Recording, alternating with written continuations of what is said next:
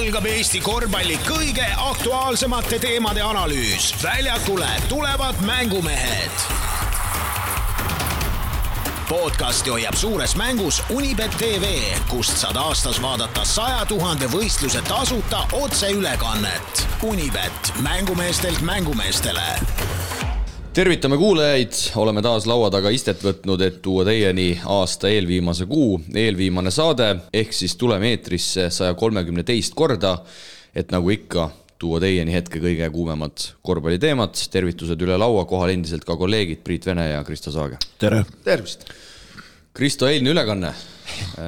ma pean kiitma, ma pean, pean kiitma, et seekord sa ikkagi oli tunda, et nii üleolevalt peale ei läinud, kui eelmine aasta debüüti tehes jah, eks aeg parandab, aga ütleme nii, et äh, jätkuvalt üksi ei taha minna, et äh, koos on vaja kindlam sinuga.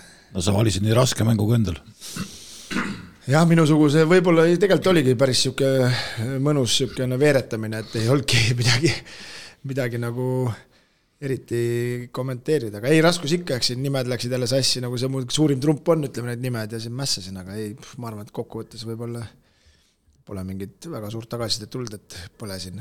kuulasin, kuulasin ka ja vaatasin, et, et Raadiku Rain tuli korra liigasse tagasi või?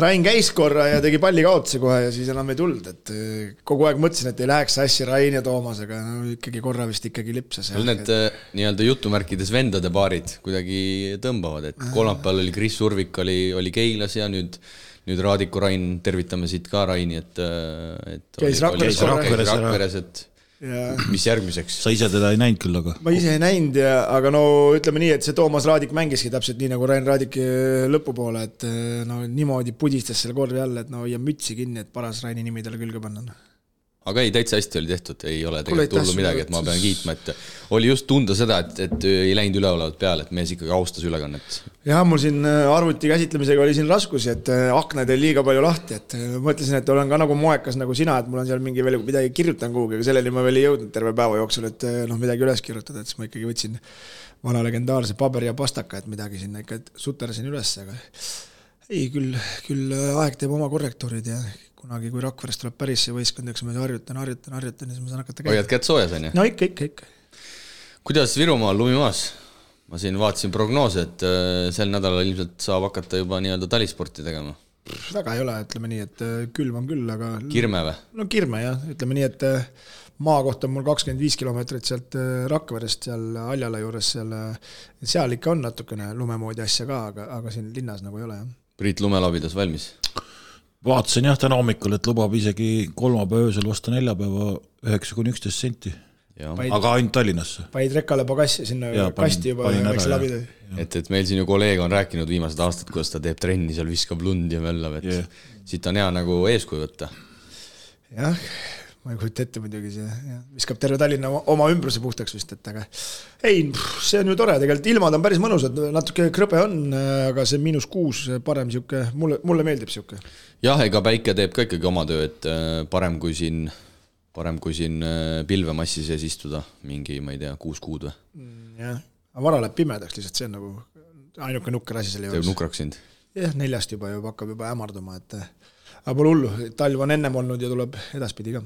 jah, eks ta paras paras polaaröö on, aga, aga proovime kuidagi läbi pressida ja, ja tuleme siis möödunud nädala esiliiga juurde, nagu ikka, kuna meil siin tegelikult üks küsimus on ka eh, selle liiga teemaline tulnud. no karudel probleeme ei olnud, sada kakskümmend kaks punkti visati siis kodus Audentse spordigümnaasiumile. Kolmel veerandajal lausa üle kolmekümne punkti, Audentes ise siis viskab kaheksakümmend üks ja ja teisigi märkimisväärseid sooritusi sellest mängust. Jana Ranniste nelikümmend üks punkti ja ukrainlane Anton Davidjuk siis kolmkümmend viis punkti ja kaheksateist lauapalli, nagu sa siin äh, eetriväliselt mainisid, efektiivsusnäitaja vist lausa, lausa viiskümmend viis, nii et äh, nii et andsite kõvasti minna või noh, sina muidugi ei andnud ilmselt midagi, aga mis su roll siis sel korral, sel korral oli? mina andsin lapiga kõvasti minna, et seal paar korda ikka kukuti, aga tundub, et meeste ligi lahti ei tulnud selle mängu peale, skoor on küll suur, aga põrand väga märjaks ei saanudki, aga eks ma ikka profülaktika mõttes käisin üle aga enne kui me siin edasi arutame, siis nagu ma ütlesin, üks küsimus on tulnud ka kuulajalt Märdilt äh, just nimelt siis võib öelda teie vastast, ehk siis Audentse spordigümnaasiumi kohta. saate küsimus mängumeestele, järgmise saate lindistuseks on nii Karud kui Rokk esiliigas kohtunud ka Audentese poisskonnaga. mis mulje on jäänud, kas aetakse ikka õiget asja, idee järgi peaks kasvatatama järelkasvu Eesti koondisele ja noortekoondislasi, aga peale kolme kaks tuhat seitse sünniaastaga noortekoondislase ei taha nagu teised eriti kossu teha, vähemalt statsi põhjal otsustades ja kuidas suhtuda sellesse, et audekutid saavad aastas esiliigas põhimõtteliselt kakskümmend kaks mängu, millistest umbes kakskümmend suurelt kaotatakse, miks ei osale Eesti perspektiivikaimad noored poiste U19 sarjas, et teised saaksid end nendega vahetult võrrelda, kas kaotuse hirm on nii suur, kas mänguline väljund on piisav? No jällegi, teie, teie olete selles mõttes taseme ja kogu selle poolelt paremad äh, rääkijad kui mina. Priit mängis siin ka mõned voorud tagasi Audentesega, nüüd Kristo, sina küll ei mänginud, aga, aga kõrvalt äh, vaatasid, et äh, mis te oskate selle küsimuse vastuseks öelda? no kui ma vaatan nagu teisi võistkondi, kus noored mängivad ja kes nagu treenivad, siis ütleme nendes võistkondades, kus on vanemad mehed kõrval, siis noorte areng on oluliselt kiirem ma ei saa küll öelda, et Audentes omad pole arenenud, mõni mees võrreldes möödunud aastaga tegi, tegi palju kenamaid liigutusi, aga niisuguses omas mahlas nii väheste mängudega on neil raske. ja siis ma mõtlesin veel eile, et noh, arengumärki näitab näiteks see, kui, kui ütleme nüüd hooaja lõpuks need äh, Audentes, Kalev, Viimsi edasiminekut näiteks see, kui nad võtaksid ühe suure, suurema satsi vastu võidu, ütleme sellel hooajal et mitte ainult omavahelistes mängudes ei, ei muri seal, vaid, vaid peaks kellegi nagu ära karistama, ütleme noh, tegelikult Rapla on juba vabandust, selle ju suutnud. et aga Audentes ei ole veel midagi suutnud. jah, ütleme siin äh.... Need rekordid muidugi noh, näitavad, et see asi on ikkagi ühtpidi päris kurb jah, see on, ütleme, poiste U19 sarjas, see vist ei ole nagu loogiline, kas nad mängivad oma võistkondades või? kusjuures ma siin korra segan, ma tean, et viimases treenerite toimkonnas see küsimus oli laual, ma ise ei saanud seal küll kahjuks osaleda, see oli see oli minu mälu järgi vist reedel. Ja, ja tegelikult ma tean, et see teema oli, oli laual, et äh, kas Audentes võiks teoorias mängida tulevikus selles U19 sarjas, sest tegelikult küsijal selles mõttes on ju point õige, ma olen, ma olen seda ka ise nii-öelda küsinud, ise selle osas arutanud, et äh, no ilmselgelt ma arvan, et selles osas me oleme kõik ühel meelel, et see kakskümmend kaks mängu on selgelt vähe, sest ma vaatasin eile selles kontekstis järgi ka, no sisuliselt äh, võistkonnast ma ütleks kümme mängijat hetkel siin ma vaatasin, kuusteist on üles antud, kümme mängijat on saanud no mingid arvestatavad minutid, ma arvestasin, et ütleme, viisteist minutit pluss mängu kohta on nagu noh, enam-vähem okei okay,, et see on nagu talutav. on kümme mängijat saanud, saanud selle nagu kirja. et selle koha pealt, no see on küll õige, et see kakskümmend kaks mängu on, on selgelt vähe, ehk see, see mõttekoht, et U19 sarjas võib-olla edaspidi võiks see võistkond mängida, aga tegelikult miks mitte, mul hetkel ei ei tule nagu pähe mingit pointi, et miks see ei võiks juhtuda, võib-olla seal on mingid, mingid teemad, ma ei oska neid praegu lihtsalt välja tuua. nojah, ütleme, kui ta mängib U19 sarjas, siis samas ütleme, teiste klubide suhtes on see ju ebaaus, kes kuskil maakohtades üritavad ka kossu teha, et siis nad on ikkagi, nendel on ikkagi selles sarjas, noh, samas võtame U19, seal on ju enamus kuueteist kuni kaheksateist aastased, eks jah, seal ongi niimoodi. Audes, et seal ei ole meil ongi ju... niimoodi U kuusteist, U üheksateist ehk siis ütleme, seitsmeteistaastased mängivad. Äh, ei, ma mõtlen Audentese võistkonnas endas ka nagu. jaa, no praegu sinna tulid ikkagi väga noored kutid, mingid U üheksateist. eelmise aastaga võrreldes on nad ikkagi selles mõttes nagu nõrgemad äh, kõvasti, et kehasi nagu absoluutselt ei ole tegelikult, et äh, et noh, ütleme see mäng ise sealt kõrvalt vaadates nendele kaotada on ikkagi päris keeruline sellel aastal, eelmine aasta me olime nendega ikkagi hädas mingil hetkel ka seal ja isegi siin võõral väljakul äkki viimase kahe minutiga võitsime need alles, et aga, aga noh, sellel aastal ma ei näe sealt nagu äh, sihukest, sihukesi mehi, kes suudaks äh, meestes nagu mehi kinni võtta reaalselt, nagu ütleme, see väga hästi mängis alles Marten, aga no ta on nii peenike, et kui ma talle kok-, otsa kukun, siis ta on pooleks, noh. Teine, kes seal normaalselt äh, mängis, oli nagu Mägi As-, Espen. noh, tema oli hästi terav, ütleme niimoodi, et selles mõttes need kaks kuju nagu olid, aga nagu pikkade osakaalus on ikkagi päris halb, sest et äh, eelmine aasta, tuleta mulle meelde see, kes neil mängis seal, lammutas. Saadi.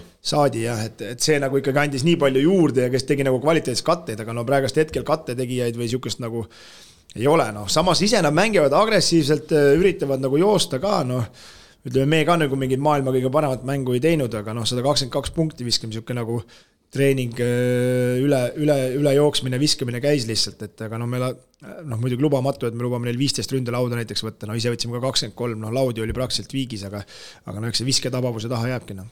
ja no muidugi nad tegid kakskümmend kaheksa palli kaotust äh, ikkagi, ikkagi ütleme nii, et äh, ega aastat pole vennad Audenteses ja, ja Aivar Kuusma ise ka on öelnud, et sel aastal võib-olla on see materjal nagu veits äh, ei ole nii tummine nagu noh, järgmine aasta enamus jäävad alles, ma eeldan, eks. jah, siin, siin ongi see raske üleminek oli suvel, me oleme sellest siin rääkinud ka, et ütleme, kolm põhimängijat, äh, Saadi, juba mainitud Saadi, Kõrvel ja ja Allik siis kõik kaks tuhat neli poisid, äh, mitte kõik kaks tuhat neli poisid, aga, aga läksid siis, äh, läksid siis ära, eks. kaks tükki siis lõpetas Allik Kõrvel, Allik läks Leetu Kõrvel läks TalTechi ja, ja Saadi läks siis äh, Ameerikasse ja, ja siin tegelikult vaadates ka koosseisu, noh, asemele on võetud kaks tuhat üheksa, kaks tuhat kaheksa, ütleme sünniaastaga poisid, noh, need on ju, need on ju kaheteistkümnendast klassist, ehk kui sa selle Espen Mägi näiteks tõid kaks tuhat viis sündinud, need on ju, need on ju kaks-kolm-neli aastat nooremad kutid, noh, et seal on ju meeletu füüsise, füüsise vahe, et mina ei ole sel ajal ühtegi Audentse mängu näinud, aga noh, ma, ma eeldan, mis sealt nagu vastu vaatab, nagu sa ütlesid, et mõni poi-, poiss on kartus, et läheb, läheb pooleks lihtsalt. jaa, aga no väga, väga enesekindlalt muidu mängisid ja mulle nagu nende selles mõttes see agressiivsus äh, nagu meeldib ja ja teistpidi ma jäin nagu mõtlema siia sõites täna, et, et noh, et võib-olla nende õige koht oleks teine liiga. samas vaatan seda teist liigat praegast, no seal, see ei anna neile ka mitte midagi. ma arvan ka, et pigem et lihtsalt ikkagi..., äh, lihtsalt nad äh, jooksevad oma füüsisega ja treenitusega need teise liiga satsid sodiks, ütleme seal võib-olla Haapsalu sõjavägi, nendega on raskem, on ju, aga, aga no ülejäänud nad jooksevad lihtsalt sodiks ja see ei anna nagu noorele mängijale midagi, parem las siis olla raske võitluses, kui hiljem tandris, noh, esiliiga mõistes ikkagi sealt mängumehi on tulnud ja, ja on ka tulnud ju meistriliiga mõistes, et eks see, eks see aastad pole vennad, et ma igal juhul toetan selles mõttes seda projekti, et nad seal alles jäävad ja ja siis eks see seal ju kokkuvõttes, kokkuvõttes see näitabki ära, et kes on spordimees, noh, kes suudab sellest välja rabeleda ja nendest kaotustest nagu midagi õppida. Jah, teine liiga kindlasti õige koht ei ole, aga aga võib-olla tõesti kokkuvõtvalt äh, võiks öelda selle, selle kirja vastuseks, et kakskümmend kaks mängu on selgelt vähe, ma arvan, et sellega me oleme nõus, ma ei tea, võib-olla mängivad sel aastal seda Eiblit ka, aga ega, ega sealt nüüd mingi meeletu arv mänge ka enam juurde ei, ei tule, et no, praegu on lihtsalt põhiasi ongi minu arust see nagu, et kui neil on kuusteist mängijat, eks, et väljund leida äh, kaheksas kuni kuueteistkümnes, sest selle tagumise otsale ka mingi väljund, et nad äh, noh, selge on see, et kui Audentes esiliigas platsile astub, ta tahab ka võita et äh, ta ei lähe sinna no,, täna, täna jah, täna proovime nendega, täna nendega teistega, eks on ju, no mingil hetkel läheb ikka mäng ära, aga sa pead kõigi tuju hea hoidma, et selleks võiks olla mingi natukene nõrgem liiga, no see on natuke muidugi liiga palju, et teine liiga ka veel juurde panna, aga see noorteliiga võiks olla, noh et kuskil nad saaks ennast nagu tõestada. et muidu tõesti, kui sa hakkad seal kõiki rõõmsana hoidma, siis karud viskavad sulle sada viiskümmend juba, et see, see ei täida ka nagu ei üht ega teist eesmärki, aga läheme siit edasi. Priit, Siim-Markus Post Reinar Alliku meeskonnast läinud, aga aga ikka teil kodus õnne ei olnud?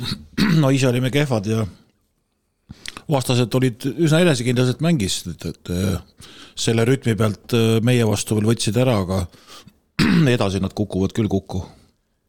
et ega seal nagu. meil läheb kergemaks ühesõnaga. Teil läheb kergemaks jah. aga. eeltöö on tehtud, ütleme. aga Twitteris äh, Piibu Paul, varjunimega siis ma eeldan Piibu Äh, pani ka väikese jutupunkti ja ma loen selle ette, see läheb ikkagi teemasse, mille järgi on tehtud ROK-i komplekteerimine, kus siht on Teini sõnul Eesti-Läti liiga. no selles ma muidugi natuke kahtlen, et see siht ikkagi Eesti-Läti liiga on, ma ei tea, kas Tein on seda kuskil välja öelnud, aga, aga vaadates koosseisus, ega seal peale Kaldri ja Vene, kes Reinar Alliku korvpallikooli mängus selgelt ebaõnnestusid, muid mehi pole. Eina Krooni vabaviskajad kaheksateistkümnest üheksa, ROK-i fännina jäävad sellised pisiasjad silma. näe, fänn on vähemalt mingi sada seitsekümmend pealtvaatajat oli võib-olla, kirja pandi. aga siit äh, ma veel kord ennast kordaks, et äh, ma ei mäleta küll, et Tanel Tein oleks öelnud, et, et selle ROK-i meeskonnaga meistriliigasse tahetakse minna. võib-olla kuidagi kaudselt võib-olla, aga. no pigem ta on öelnud, et ta tahab surkida seda Tartu Ülikooli siin ja, ja hoida pinge all, aga, aga nagu selles valguses ma ütleks, et äh, tahtsin ise ka küsida just Priidu käest, kui see teemasse tuli, et kas on oodata mingeid välistäiendusi või? ei, praegu küll ei tea. kurat, no selle prügiga aasta läbi teha no,. oota, aga kas, kas Kendil juhtus midagi, et üheksa minutit? Kent tõmbas jala ära, jah. aa, okei okay sest ma vaatasin jah, et minuteid oli nagu vähe. päris õhukene jää selles mõttes, et, et vaadates noh, kõva samm on muidugi edasi tehtud eelmise aasta komplekteerimisega võrreldes, aga, aga nagu praegast nagu mulle tundub, et esiliiga jaoks ka natukene nagu vähe nuppe. no nii on, aga pandi, pandi võistkonda need või kes, kes olid, kes olid olemas ja ja, ja need olid juba enne, enne kui mina, mind sinna palgati, olid nad juba, juba kirja pandud, nii et aga pole korra laualt läbi käinud siin äh, klubijuhi Tanel Teiniga, et, et vaataks ka võib-olla midagi näppude vahele kuskilt väljapoolt või, või kuskilt äh, veel ringi või vaatate ringi üldse? no ma ütlesin hooaja algul kohe, et ega nad peavad klubina ka arenema ja eks see, eks see areng vaikselt käib, aga, aga nii, nii otseselt ei ole küll nagu noh, Eesti mängijate suhtes vaadatakse ringi, aga ega Tartu on piiratud ja paraku see seis niisugune on. Aga kaks meeskonda siis endiselt äh, kaotuseta ei saanud Rock sel korral Reinarist jagu, nii et Karud ja, ja Reinari korvpalliklubi siis jätkavad võidukalt. ja mis siis mehed sel nädalal ees ootab? Priit läheb äh, Tehnikaülikooli spordihoonesse, ma sain aru, neljapäeval ja, ja Kristo ja Karut siis kodus äh, Akadeemia. akadeemia jah, kolm vooru on lõpuni, meil on see Akadeemia Rae väljas, esimene detsember ja siis kui ennem keegi kobistab pole, siis, äh, siis mängime Reinariga kaheksandal, siis vaatame, kumb siin jätkab nulliga või ei jätka. aga üks asi siin nüüd, äh, lähen sujuva teemavahetusega üle, millele võiksime ka omapoolse panuse anda, millele me saame ka anda ja, ja üritame siis jutu liikuma saada Tallinna linnalehel saab valida Tallinna aasta naissportlast, meessportlast ja millele meie rõhume, on siis parimat sportmängude võistkonda ja seal on siis, seal on nomineeritud äh, FC Flora, BC Kalev Cramo, äh, naiste FC Flora, äh, Selver TalTech ja, ja HC Panther. ja igal juhul siis julgustame kõiki minema tallinn.ee lehele ja seal siis aasta sportlase alalõigus saate Kalev Cramo poolt hääletada ja seal saab teha seda noh, mulle tundub, et kas või tuhat kakssada kolmkümmend neli korda järjest.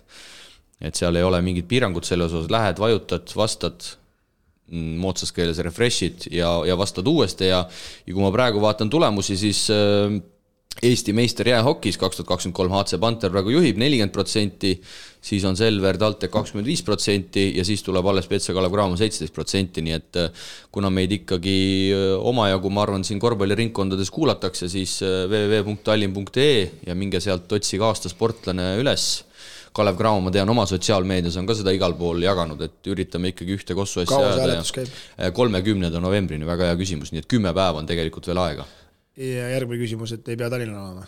ei pea, sest et äh, lihtsalt veebileht ja kuskil midagi registreerima ei pea ja nagu ma ütlesin, sa võid seal tund aega ka veeta, et äh, refresh ida ja neid vastuseid taguda, et äh, et korvpalli podcast'ina ikkagi, nagu ma ütlesin, üritame ühte asja ajada ja, ja head kuulajad, kellel aega on, et seda, seda teha, siis mina olen juba paar korda oma panuse andnud, ma võin julgelt öelda no aga Graamo on seda ise ka igal pool jaganud, aga üritame ikkagi no, Gramo... sõna levitada, sest et sealt peaks eelarvesse mingi kümme tuhat ikkagi tulema, kui nad ära valitakse. kuule, siin äh, ikkagi mängumeeste kuulajate poolt, kellel ikka aega on, no teeks väikse panuse, et äh, jalkal ikka ei tahaks kaotada ju ja tegelikult ju Kalev Cramo ju väärib seda ka paberi peal, Eesti meister kaks tuhat kakskümmend kolm, karikavõitja ja FIBA Europe Cupi poolfinalist. et, et siin on selles suhtes kõik ka nagu minu meelest väga aus, et et kui ma vaatan neid konkurente, okei okay,, Flora tuli ka Eesti meistriks, eks, Selver TalTech tuli ka Tartu vastu Eesti meistriks, aga aga Cramo tegi ikkagi erinevalt neist ka väga korraliku euro, eurohooaja.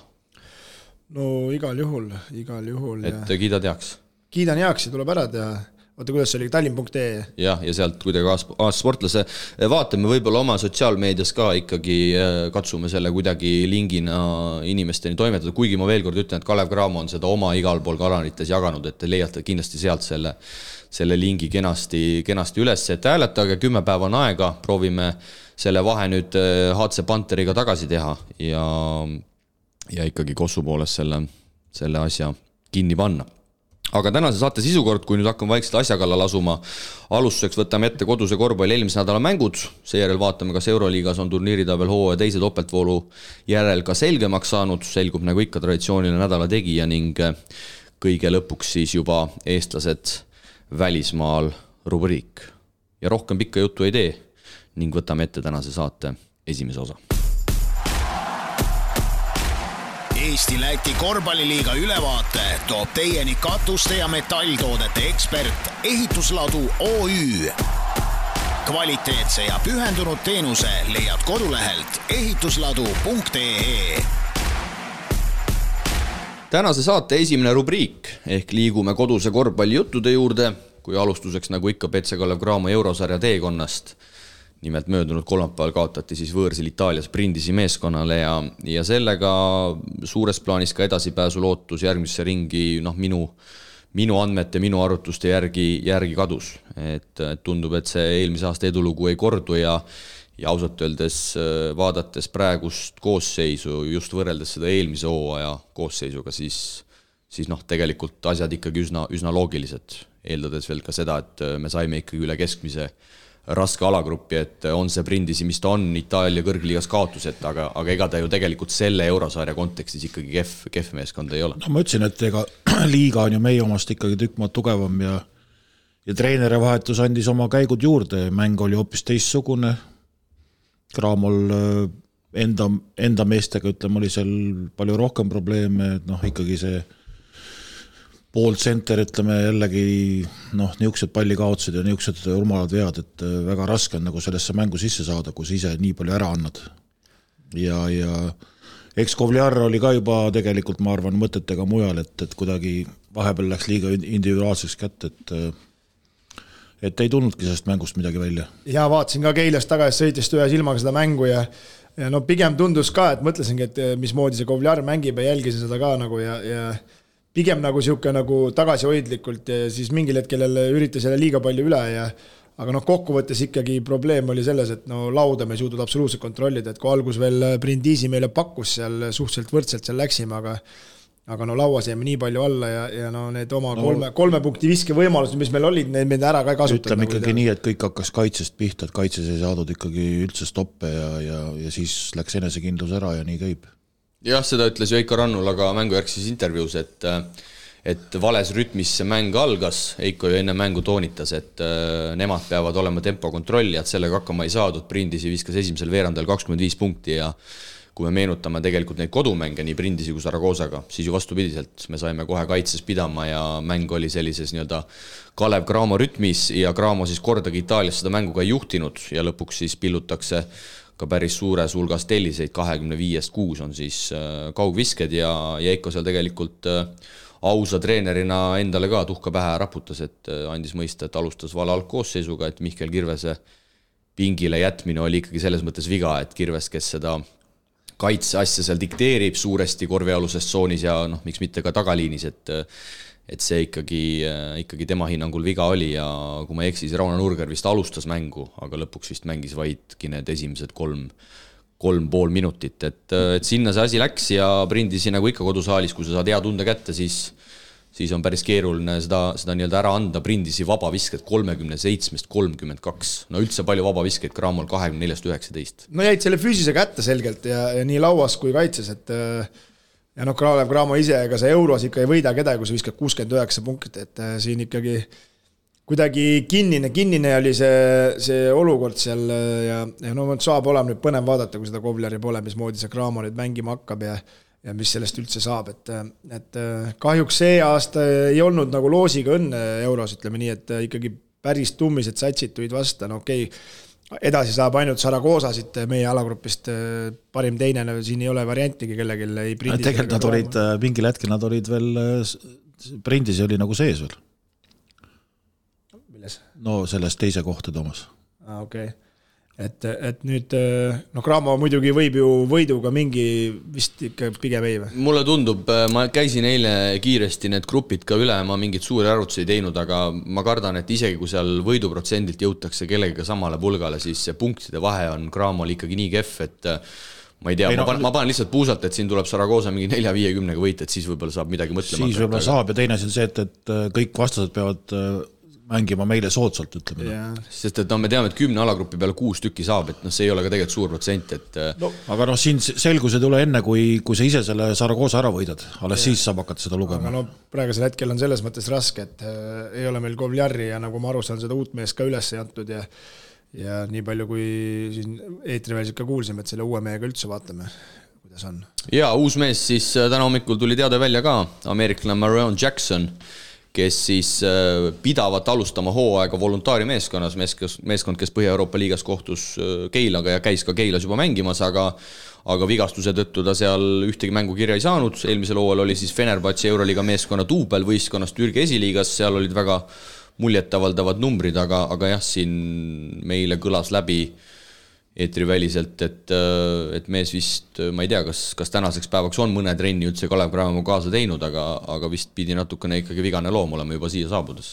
jah, et saab, saab huvitav seda selles mõttes näha olla, aga, aga noh, kokkuvõttes ega see Rannulal annab seda uut meest ka siia, siia pilti nagu sulatada, ega see nüüd nii ei käi, et tuled täna, tõmbad ketsid jalga ja hakkab asi toimima, et rasked ajad igatahes tuleb üle elada vaatame, kas, kas Rannula mõtleb välja Mihkel Kirvese mängujuhi positsiooniks, sest et no Martin Torbek nelikümmend minutit mitte, et ta siiamaani oleks sellega väga hästi hakkama saanud, võib-olla võtab jalad kõhu alt välja ja Läti, Eesti-Läti liigas ikkagi saab sellega hakkama, aga, aga praegust nagu tõsine mängujuhi probleem, ütleme nii. jah, mina isegi, ma olen sinuga muidugi täiesti nõus, aga mina isegi valutan südant rohkem selle kaitse pärast, et, et mis sellest saab, sest me ju teame, et see on Rannula käekiri olnud, see on nii-öelda A ja O tema jaoks, et sealt hakkab kogu see üritus pihta et nüüd seda Kovliari kombel tagant survestajat ei ole, et, et mis mees see Jackson selles osas nagu uue mehena on, noh, teades, et on ameeriklane, siis ega ta selline turbojänes seal kaitses kindlasti ei ole kui Kovliar, et selliseid, selliseid on Euroopas ka, ka vähe, et, et mina pigem huviga ootan, et mis sellest Cramo kaitses siis selle koha pealt nagu, nagu saab, et okei okay,, Martin Torbekit saab seal kasutada, aga nagu me teame, ega Martin ju äh, väga palju sel hooajal pole, pole mänginud, pigem just võib-olla rünnakumurede, murede tõttu, et ega sa nüüd kaitse pärast ka mees seal kolmkümmend minutit ei saa väljakul, väljakul kasutada. ja teine asi on see, et võib-olla võib-olla teeb nii nagu Baskonia pats, et keerab siis kaitsele selja ja paneme kõik suvalt peale, äkki kõik toimib, et vanasti tuntud kaitsespetsialistina Baskonia Ivanovits lihtsalt vaatab, kuidas hoiab peas kinni, kuidas härjapõlvlane ja see Moneke peale uhavad ja, ja, ja, ja selleni jõuab muidugi Euroliigas. et ei meeldi, aga samas nagu peab meeldima, peab meeldima. võidud tulevad, vahet ei ole. et hoiad, muidu hoitakse mütsi kinni, tema hoiab patsi kinni lihtsalt tahaks küll, et see nokamüts toetaks seda patsidel, aga no selleni jõuame hiljem. Äh, veel Kalev Cramo osas äh, Anthony Mattis, üksteist minutit. üksteist minutit väljakul, no tekitab minus ikkagi väga suuri küsimärke, et me teame, et tema leping on tegelikult vist äh, aasta lõpuni.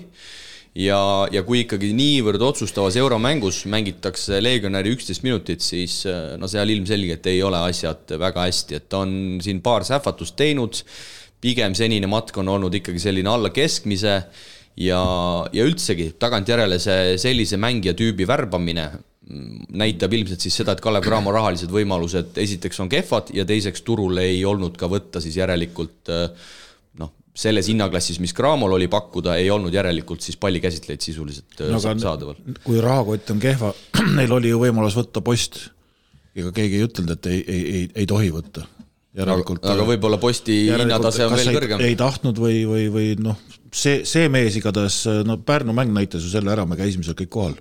me nägime, mis, mis pilt seal on, noh, ja sellest hetkest ei ole midagi paremaks läinud kahjuks ei ole, üks sähvatus tuli, ma ei tea, kustkohast see tuli, kui ta seal Saragosa mängus ennast nagu no see, et sisse no kukkus, aga... see, et sisse kukkus, see on üks asi, aga, aga kuidas ta oli kohe aktiivsem aga muidu ta ju täielikult äh, minu arust nagu. kaitset ei mängi ja vaja oli ju number ühte. Et, et meeskonda paremaks teha, sellel positsioonil. ja, ja ei, pallikäsitlejat oli vaja, selles ma arvan, me ei, me ei pea nagu üldse minu jaoks ja ka, minu jaoks ka tegelikult natukene üllatav, et äh, võib-olla siis Post ja Rannula ei saa läbi, ma ei tea sellest midagi, aga, aga minu jaoks natuke üllatav, et, et Siim-Margus Posti ei, ei, ei, ei võetud kraamasse. sest mõttes. ma ise küll selle küsimuse just siin hetk tagasi tõstatasin, et võib-olla siis ütleme, rahaline vahe, aga, aga jah, teades natukene ütleme Posti hinnaklassi ja, ja eeldades Mätise oma, siis no ma julgen väita kätt küll päris südamele ei taha panna, aga ma ei usu, et post Mätisest kallim, kallim mees on, aga, aga eks päeva lõpuks klubid teevad ise omad, omad otsused, aga, aga hakkas, hakates võib-olla siin natukene juurdlema selle üle, et mis võib-olla seal hooaja alguses valesti läks, siis ma jõudsin ikkagi hoopis selleni, et et selle Bradfordiga kaks varianti, kas siis pandi korralikult puusse või siis tema äraminek võistkonnast oli, oli vägagi, vägagi otsustav. no pigem pandi pigem puusse, ega ta ju mitte midagi ja. ei teinud pigem no. see esimene variant jah, et, et kui me nüüd jällegi hakkame nii-öelda spekuleerima,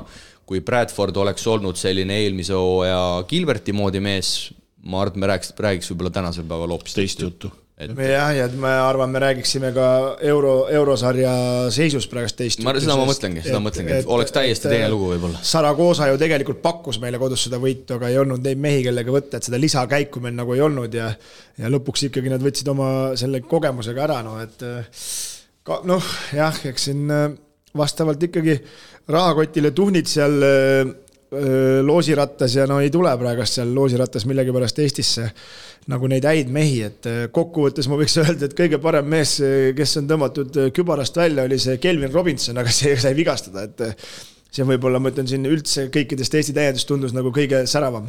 aga üks küsimus kuulaja Kristo poolt, küll ma mitte. panin teile ühe väikse ka siit ette, vaatame, kuidas te valmis vaatasid, et tase on nagu, tuleb veel, veelgi taset tõsta. yeah. aga üks teine Krista siis küsib, tere mängumehed, teete väga head saadet ja jõudu edaspidiseks. minu küsimus on Kalev Cramo eelmise eurohooaja taustal. kui selline edukas hooaeg ei too meeskonnale toetajaid juurde, siis kas Eesti spordis polegi potentsiaali suuremaks eelarveks, olen ise arvamusel, et Eesti ei ole nii vaene riik ja meil oleks potentsiaali üheks superklubiks, kes mängib Eurokapi tasemel. Meil oleks fännid selgelt äh, selleks olemas, et Tondiraba oleks stabiilselt kaheksakümmend protsenti täis lisaks saaksime siis enda koondise mehi klubisse meelitada ja fännide huvi veelgi kasvaks. kas selline teooria on hullumeelsus ja mis peaks olema sellise klubi eelarve? kõike paremat teile, Kristo. Kristo, sulle ka kõike paremat ja täname hea küsimuse eest. aitäh kuule, see on nii grammatiliselt nii hästi kirjutatud, et kogu austus sinu vastu, Kristo. mul sekretär töötas okei, okei, aga panid läbi Google'i. aga, aga küsimusest hakkame siis algusest pihta. et selline edukas hooaeg ei too meeskonna toetajaid juurde. ausalt öeldes ma, ma selles mõttes olen küsijaga nõus, et minu jaoks on see ka natukene kummaline. ma arvan, et see vajaks eraldi saadet ja, ja usutlust siin võib-olla Ramo Kasega ja Kalev Cramo kontori poolega. aga minu jaoks on see tõesti ka päris äh, kummaline, et kas siis tõesti need eelmise hooaja, kas eelmise hooaja miinus jäi siis tõesti nii suurelt nagu ripnema aga kuidas ikkagi on niimoodi, et sa tuled meistriks, sa teed hea eurohooaja, sa tuled karikavõitjaks, kõik asjad, ütleme, siin on äh, see meeletu huvi, on ju, meil on Tondiraba siin täis kevadel, eks, ja siis koosseisu poolest meile vaatab nagu selgelt vastu nagu õhem rahakott. et ausalt öeldes see on tegelikult äh, õige küsimus ja see on kummaline. jah, aga paraku pallimängudes, kui jalgpall välja jätta, on iga edu on piltlikult öeldes nagu karistus. Ja ega Cramol oli ju eelmine aasta ju suur auk sees, sellest Raamo Kask rääkis. see üks mäng jäi Tondirabast saamata, mis nad äh, oleks, oleks aidanud neid nagu kaasa. Nii et äh, paraku see ja aga Eesti elu on selline, et, et, et need toetajad ei Neid võiks ikkagi ju juurde tulla. nojah, eks aga võib-olla tuleb, aga mõned kaovad ära ka, ta ise ütles ka vaata, et, et mõned on juurde tulnud, aga mõned on ära kadunud. et ma kindlasti ei väida seda, et Cramo nagu kehva tööd teeb, kindlasti mitte, sest ma tean neid inimesi üsna hästi seal kontori poolel ja ja noh, seal on, seal ei ole kahekümne nelja tunnised tööpäevad, seal on, seal on pikemad tööpäevad, eks, aga aga kuidas siis ikkagi nagu ei vaata, see on nagu selles mõttes on see nagu huvitav küsimus ja, ja, ja siin kõik eh, nagu seda juttu nagu ajavad, et tundub nagu, et, et nii lihtne on nagu käia ja ustele koputada ja teha ja. ei, see ei ole kindlasti ei, ma räägin lihtsalt onju, aga, aga, aga neid jutumehi kahjuks on rohkem kui reaalselt tegudemehi ja, ja, ja neid. no see ei ole nii lihtne siin, noh, võime arvata küll, et see, mis see, ütleme, Kalev Cramo eelarve on miljon, eks.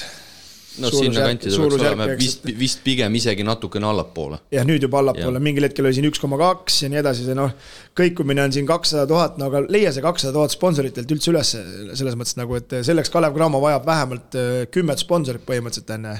ja need ei ole mingid äh, väikesed enne, aga kokkuvõttes äh, siin ikkagi ma arvan, et siin on täpselt seesama asi, nagu Priit on ka rääkinud, Kaunases oli, eks. Kaunas ka ju vireles suhteliselt kaua, eks, tuli õige linnapea, lükkas kolm milli taha noh, me räägime siin, Tallinna linna toetus on sada tonni või? või veits rohkem või?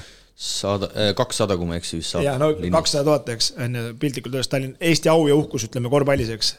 nii, lükkab kakssada tuhat taha, eks. ennem lükkas äh, eelmine linnapea vist lükkas milli seal või? noh, kui praegust lükkaks Tallinna linn pool milli taha Kalev Cramole, no tuleks rohkem need sponsorid ka taha, ma arvan, selles mõttes, et nagu näeb, et linna huvitab, püüame suurte asjade ja kindlasti see eurokapp võib-olla natuke meie jaoks nagu vähe nagu liiga, liiga kõrge eesmärk on ju, aga aga üks koma viis kuni üks koma seitse miljonit siin kokku ajada eh, ja neid Eesti mehi tagasi tuua ja noh, põhiline ongi, mida inimesed tahavad, on täismajas. tulevad täismajad, siis tulevad ka sponsorid aga praegust me mängime Eesti-Läti liigas neljasaja inimese ees, kolmesaja inimese ees, kedagi see ei huvita. no ma ei tea, palju Kaunase mänge käib Leedu liigat vaatamas, aga euro, euromängud on ju täismaja ja see on prestiiži küsimus, et inimesed sinna raha annavad, mina arvan. eelmine hooaeg äh, lõpupoole oli ikka seitse tuhat ja mingi sihuke keskmine number. Jah, aga nagu kus Le näed. Leedu liiga mängudes. jah, ise Kaunases ka käies sa näed, kuidas inimesed, noh, rahvas tuleb taha ja need, kellel on raha seal Kaunases ja. ja seal on sihuke rivaliteet, et võib-olla tuleb meil see ka tagasi Tartuga, kui Tartu praegu teeb, et Vilnius ja Kaunas, need tahavad ikka üksteisele kohta kätte näidata iga võimaluse ees ja. Kaunase ärimees tahab näidata Vilniusele kohta kätte, Vilniuse ärimees tahab näidata Kaunasele kohta kätte ja tänu sellele sealt on nagu lihtsam seda raha nagu saada, noh loomulikult raha peab olema ka, raskemad ajad alles on ees, aga, aga seda on nagu päris keeruline ja noh, ma toon siin konteksti kon, nagu näite kuradi Rakveres, eks on ju, et teeme Kadrina karusi, eks. ma käin ka siin aeg-ajalt raha küsimas, eks ole, on ju, noh. me ei saa kuradi esiliiga mõisteski ei saa normaalset eelarvet Rakveres kokku, no mis kuradi meeste liigast me veel räägime täiesti nõus sinu kõikide pointidega, aga mulle lihtsalt ei mahu see hinge sellest linnast, ma olen kõik nõus, et see võiks suurem olla ja, ja see on jumala õige jutt ka, aga mulle lihtsalt ei mahu see näiteks pähe, et äh, Riia VEF-ile äh, mingi, mis LV Pett või mis iganes, seal Lätis pool miljonit, et, et ikkagi, kuidas meile, me ei ole Lätist ju nii palju väiksem, Lätis on viissada tuhat inimest rohkem et kuidas Kalev Cramole ei, ei tule seda raha, aga VEF-ile tuleb, et ma ei ütle, et no VEF on ka ilmselgelt Lätis kaubamärk, aga mina ütlen, et Kalev Cramo spordi mõistes on ka kaubamärk, et et kas Kalev Cramo äkki lihtsalt teoritiseerides, kas Kalev Cramo ei, ei peaks, ei võiks leidma, leidma endale võistkonda inimest, kes reaalselt, kelle töö olekski raha leida. selliseid inimesi on Eestis väga vähe, kes seda hästi valdavad, neid on väga vähe, ma olen täiesti nõus, et see ei ole, see ei ole umbes nii, et ma ei tea, toome Kristjan Kanguri, et Kristjan Kangur hakkab meile raha tooma, see, see ei päde, aga on olemas inimesed, kes on nii-öelda agendid, kes oskavad reaalselt raha tuua no,, kelle töö ülesanne ja nii edasi no.. ja, ja reaalselt, kui ta selles ikkagi väga hea on, sa võid talle noh, jälle kõik ilmselt öö, oponeerivad mulle, et aa, aga me peame talle palka maksma.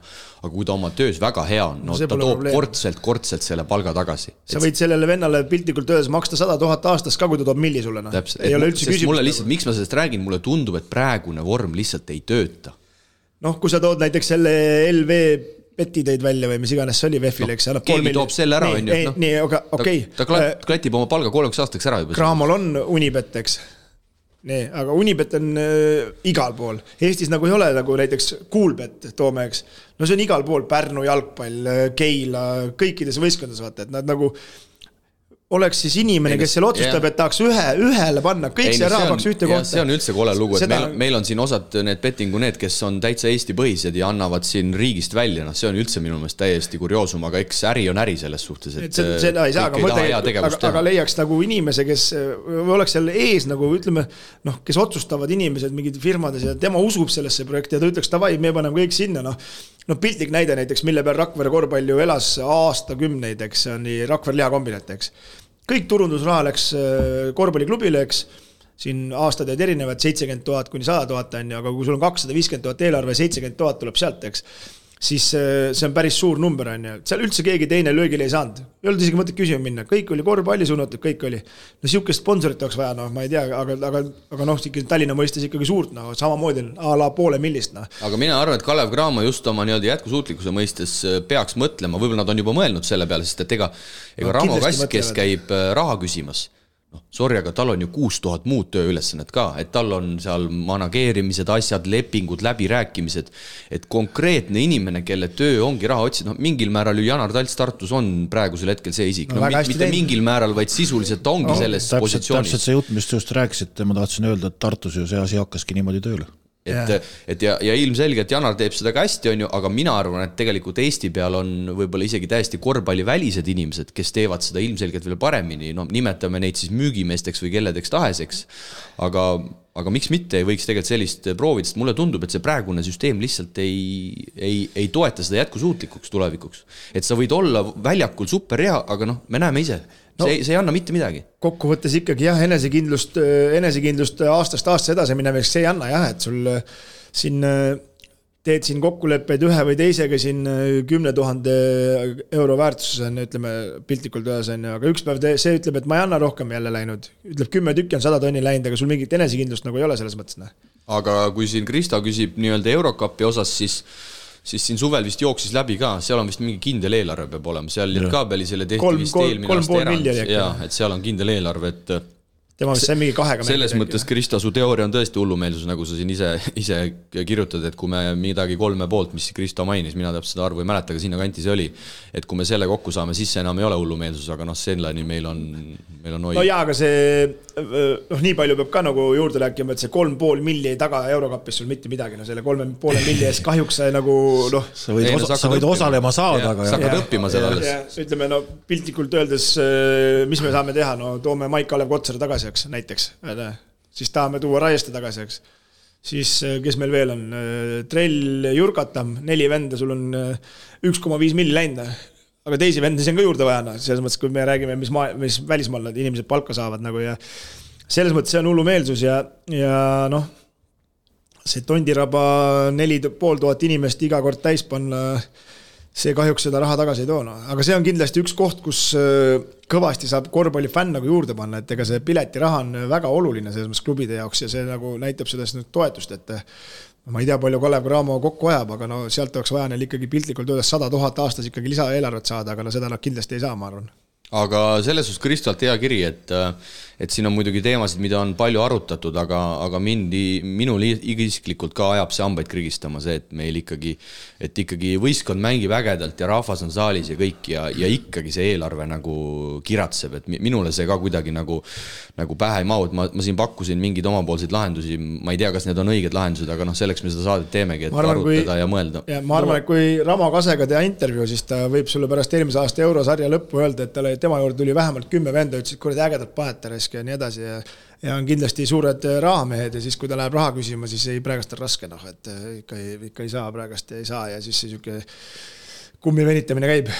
Jah, aga läheme siit edasi, Kalev Cramo siis noh, sisuliselt see eurosarja edasipääsu lootus peaks olema tänase päevaga kadunud, homme mängitakse võõrsil Saragoosaga, me oleme Kristoga seda mängu ka teieni toomas, üritame väärikalt siis selle eurosarja äh, lõpetada ja, ja, ja siis tõenäoliselt Cramol jääb jääb juba siis äh, Eesti-Läti liiga, kus hetkel nende jaoks seisud head, nad on ainuliidrid, eelmisel nädalal nad olid mänguvabad, aga, aga teised satsid mängisid ja võtame võib-olla esialgu ette need kaks Eesti meeskonda, kes äh, pidasid moodsas keeles topeltvooru, ehk siis äh, aplaus eilse õhtu eest kuulub ilmselgelt Viimsi meeskonnale hooaja teine võit siis Liepaja vastu ja, ja mis märgilisem, Viimsi oli kahekümne punktiga taga ühel hetkel selles mängus ja viimane veerandaeg võidetakse viieteistkümne punktiga, kakskümmend kaheksa, kolmteist. mängitakse sisuliselt seitsme mehega ja, ja, ja respekt, ma ise seda mängu ka, ka vaatasin. esiteks respekt juba Viimsile selles osas, et see mäng pandi kella kolme peale, ma väga austan neid klubisid, kes neid, kes nii-öelda noh, kuidas öelda on paindlikud ja toovad oma mängud varasemaks, ka Pärnu tegi seda laupäeval mängides neliteist kolmkümmend, okei okay,, seal võib mingi saali teema ka olla, ma tean, et Pärnu jagab ju võrkpalliklubiga oma saali, on ju. aga sellegipoolest minule see isiklikult väga meeldib, saab jälgida huvi korral mitut mängu.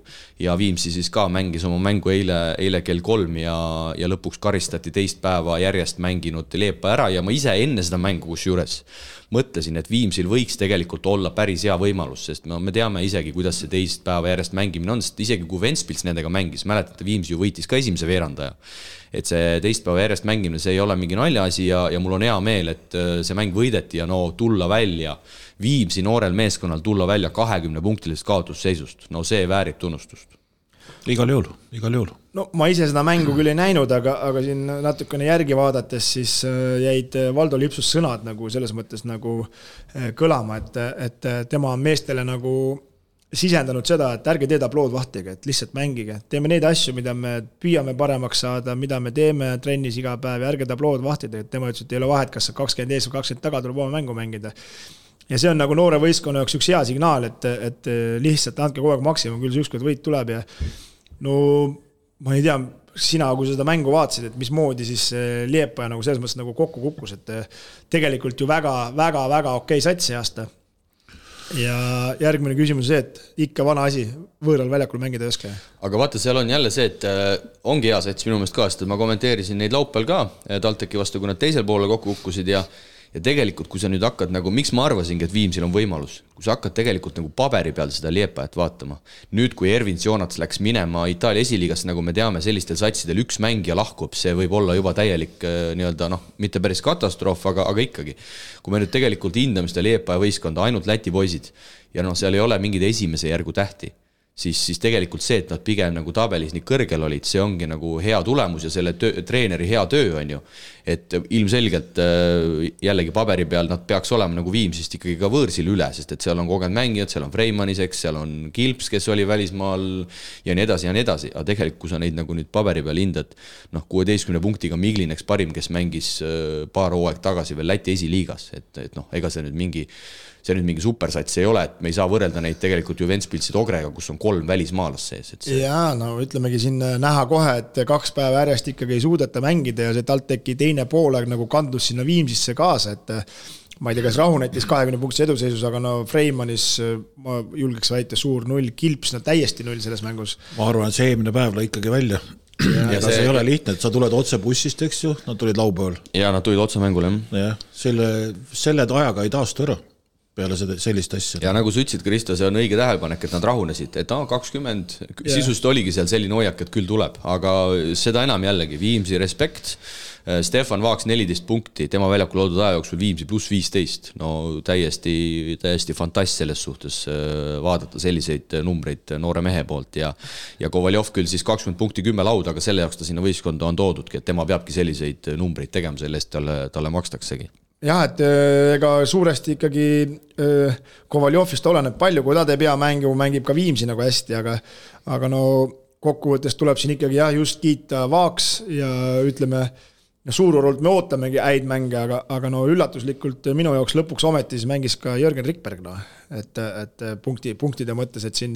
kas Jörgen, Jörgen või Jörgen? Jörgen, no vahet ei ole, Jörgen või Jörgen, et üks sama jörpa on mõlemad, aga. küsimus on punktides. et kolmteist punkti, no muidugi visketabavus päris agressiivselt mängis kuueteistkümnest neli, aga.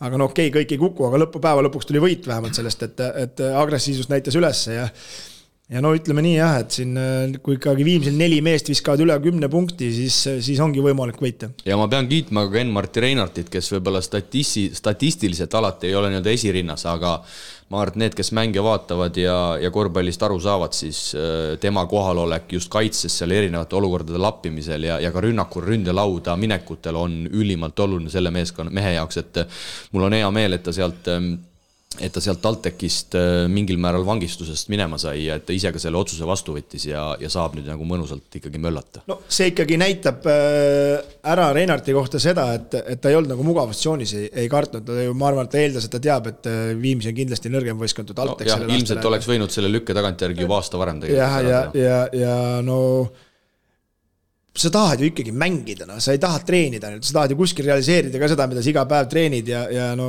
siin hetkel küll ütleme nii, et äh, anname veel aega, ta ei ole, ma arvan, veel mänginud sihukest mängu nagu ootaks, et mingil hetkel ta võib-olla veel peidab, aga no kaitses ikkagi kõva võitleja, et see on nagu väga positiivne jah, tuletan meelde, et tegu on ju tegelikult kahekümne aastase mängijaga alles, et. jah, et sihuke tunne, et nagu oleks olnud juba kaua liigas, aga noh, need on veel noored mehed, et siin on, siin on, siin on veel ütleme, kui see tuleb see vigastatud see hind ka veel tagasi, siis võib veel siin hakata nalja saama. ja Gerrit Lehe on ju ka tegelikult veel peidus selles suhtes, et, äh, et seal on veel ju, kaks on... meest, kellelt on ikkagi oluliselt oodata. jah, nii et vaatame igatahes. siis, siis hakkavad nendel äh, tegelikult need äh, rivid nagu selles mõttes õigesse kohta saama, praegu on niisugust segaputru on päris palju no,. et, et me võtame positsioonide kaupa just noh, kokkuvõttes Viimsile juba, mina ütleks juba äh, teine võit, et äh, päris positiivne, et ma ise arvasin, et jõuludeni kas üldse võitu saavad, et mind on nad küll üllatanud selles mõttes ja ja julgeks, julgeks väita, et äh, selles mõttes positiivselt, okei okay,, mõned mängud on tramme alla jäädud, aga mitte väga, ütleme. no ega see stabiilsus ei tulegi nii ruttu, et eks need niisugused üksikud sähvatused jäävad, aga aga vähemalt on see, et, et nad on jah, tõesti juba, juba midagi sähvatanud jah, mina pakkusin neid, äh, pakkusin neid põhiturniiri viimaseks kolme võidu peale, nii et võtavad siin varsti ühe veel ja panevad mu päris kõva pinge alla juba ja mul on selle üle ainult hea meel ja, ja ma pean seda ka toonitama, sest et kõik räägivad, et me oleme alati nii negatiivsed, aga näe, me ikkagi, ikkagi oskame vahepeal kiita ka, aga lihtsalt tavaliselt, kui me kiidame, siis see millegipärast kellelegi nagu korda ei lähe. nagu kõrva ei, kõrva, kõrva ei jää, aga Viimsi mängis siis teise mängu ka, kolmapäeval kaotati võõrsil Ogrele, lihtsalt olgu see ka ära öeldud seitsekümmend üks, kaheksakümmend kaheksa, nii et äh, kui kodus jäädi Ogrele alla üle kolmekümne punkti, siis näe, seal ka ikkagi mingis mõttes äh, paremad, paremad numbrid ja kui me siin Viimsi peal juba oleme, siis kolmapäeval võõrustatakse Riia Seelit kodus, nii et äh, süües kasvab isu ja, ja noh, ma ei tea, mingi sihuke pool mängu, miks mitte rohkem, võiks ju hambaid, hambaid näidata küll tegelikult. no seal tuleb neil korralik selles mõttes tööpäev, et seal on ikkagi korralikud kehad, kes tahavad väga füüsiliselt mängida, vaatame, kuidas neil selle, selle, selle elemendiga hakkama saavad ja, ja kui me juba Seelist rääkisime, siis äh, Riia Seelist on, on lahkunud Kaspar Spersins, tema läks siis äh, kaasmaalase Richard Kuksiksi järgi Real Betisi, Hispaania esiliiga hetke viimasesse äh, võistkonda, nii et Persins, kes siis mängis avatud lepinguga, on Seelist lahkunud ja noh, selle võrra võiks Viimsil ikkagi kergem olla, sest ega Persinsile väga seal kedagi vastu ei oleks ei oleks panna. Ja, ja Seeli võidab siis laupäeval Valmierat kodus kaheksakümmend seitse, seitsekümmend kaheksa, aga sisuliselt pool aega see see mäng sai seal tegelikult juba, juba Riias, Riias tehtud, aga. Riia sellist veel rääkides, mul siin, ma nüüd olen Riia selli sellel Facebooki lehel ka nagu aktiivne, ütleme nii, et äh, tuli siin mingi ka mingi podcast oli neil Lätis ja seal olid mingid numbrid välja toodud, päris üllatavalt suur eelarve. jaa, ma, see on hea, et sa selleni jutu tõid, mul on ka see olemas, et et ma kohe loen ette siin, nad tegid mingi kokkuvõtte ja neil on see mingi oma selline liikme, liikmestus, noh, a la siis mis Rockil mingi, ma ei tea, kas päris kogukonna teema, aga see peaks olema mingi kakssada eurot aastas vist. Ja hetkeseisuga on neil sada kakskümmend kaks liiget ja eelarvesse siis kakskümmend neli tuhat juurde, põmm. mis siis veel, siis nad müüvad Sportlandis asju, kuus tuhat on sealt teenitud, siis tuli välja ka eelarve kuussada tuhat seda sa, sinna sa vist rihtisid, eks, siis keskmine publiku arv seitsesada viisteist, rääkides, nagu ma olen rääkinud, et neil on päris kõrged, kõrged piletihinnad, aga näed, ikkagi toimub, toimib. ja hetkel siis äh, piletitulu viiskümmend tuhat on, on saadud juba praeguse, juba. juba praeguse seisuga. aga nagu ma ütlesin, et äh, üsna krõbedad hinnad, vaata, nad on teinud neid topeltmänge ka seal Riia areenal. ja kuna seal on päris palju rahvast olnud, siis sealt on see number ilmselt päris suureks, äh, suureks tõusnud. noh, selles mõttes äh nagu ma siin just ennem ütlesin Kalev Cramo selles äh, jutus seal eurojutus, et, et kuskil sada tuhat võiks piletiga juurde tulla, siis no Riia Selli on juba veerand hooajaga endale viiskümmend ajanud, et. no ütleme kolmandikuga jah, midagi sellist. jah, et päris, päris muljetavaldav. jah, et lähevad saja viiekümne graafikus siis kogu hooaja peale, et, et see on päris hea ja, ja, ja päris huvitav oli, panid kohe sotsiaalmeediasse endale need kõik arvud nagu välja, et nad olid kõigile vaatamiseks, et palju millegagi teenitud ja, on ja palju on liikmeid ja. et see on nagu läbipaistvus, et võib-olla seda, seda võib-olla meil Eesti spordis nagu küsid midagi, siis kõigile ütlevad, et ei tea, noh, on nagu siin noh, eks siin on ja raske no, on. vaata, see on täpselt see, mis meil on see eelarvetega ka, vaata küsib, palju on. suurtes korvpalliriikides on see täitsa niisugune nagu avalik, avalik info, on ju, Prantsusmaal tulebki nagu ametlikult välja, on ju, noh, meil siin keegi ei taha äh, täpseid numbreid öelda, et kes äh, paneb juurde, kes võtab vähemaks, on ju, aga, aga jah, siin konkreetselt Seeli pani, et kuussada tuhat on eelarve ja, ja kogu lugu. nii et ma pean nüüd Riia Selli, mul on mänedžeri number olemas, me siin oleme nüüd rääkinud omavahel, et ma nüüd siis pean teilt hakkama pappi küsima, eks. sõprusklubid või, Karud ja Seeli? no ei, Karud ja Sellid päris ei ole, aga, aga Kalev Cramo ju, nagu te teate, Kalev Cramo mängib oma kodumängi Selliga, mängib Äh, Rakveres ja ma olen seal korralduskomitees, noh. jaa, õigus, teine detsember, kes selle komitee moodustas? ise moodustasin. hakkasin enda ümber äh, mehi äh, siin ajama. sa, Priit, arvad, et muud moodi ta kuskil komitees on ise olen komitee esimees ja juhatuse esimees ja ei, see tuleb selles tubli. mõttes, et nagu jah, et tuli niisugune. teine detsember siis äh, Rakvere spordikeskuseks. ja järgmine saade, panen selle plaani täpsemalt paika, et siin veel on, et aga, aga ennem tuleb niisugune väike korvpallipäev, et. laupäev on see, eks ka,? jah, karud sinna ei mahtunud, aga, aga, aga ei sobinud, aga, aga ütleme nii, et Rakvere spordikool mängib ennem teise liiga mängu ja siis Seli mängib järgi. aa, väga äge, väga äge, nii et Rakvere näeb veel korvpalli? jaa, aga kui selle juurde tuleme, siis eile ma arvan, et oli Tallinna Kalevi publiku rekord või? Kakssada viiskümmend üheksa inimest oli, oli kirja märgitud ja oli Rakveres vaatamas, et ma ei tea, kas neil ennem on nii palju. ei, ma ei usu, ma ei usu. Äh, TalTechi mängus oli ka, ma arvan, palju, aga seal oli TalTechi fänne nii palju, nii palju kindlasti ei olnud. jah, et kakssada viiskümmend üheksa inimest, et tasus tulla Rakveresse mängu pidama ja aga no mängu iseenesest. no aga võtame ette siis äh,, hakkame siis tagantpoolt pihta.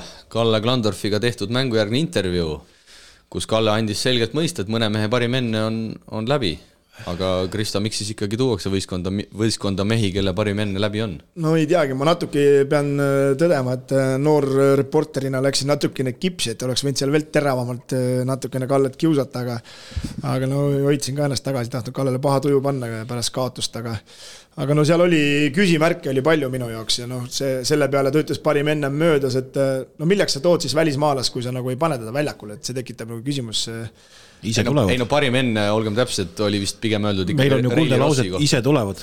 no jah, Reili Ross. Rossi kohta öeldud, mitte uue mehe kohta, ma arvan, see uus mees aga, nii vana ei ole.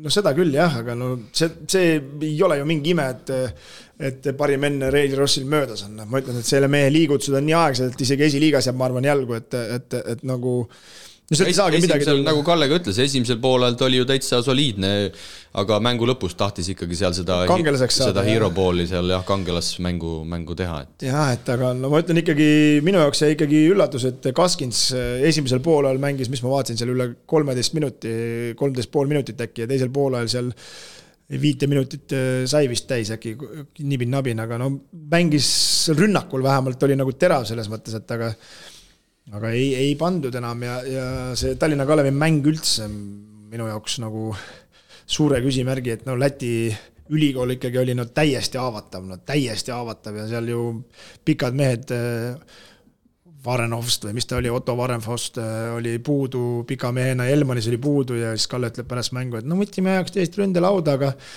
aga me ei saanud siin äh, teise võimaluse punkte, no see kvaliteet oh,, oh, oh.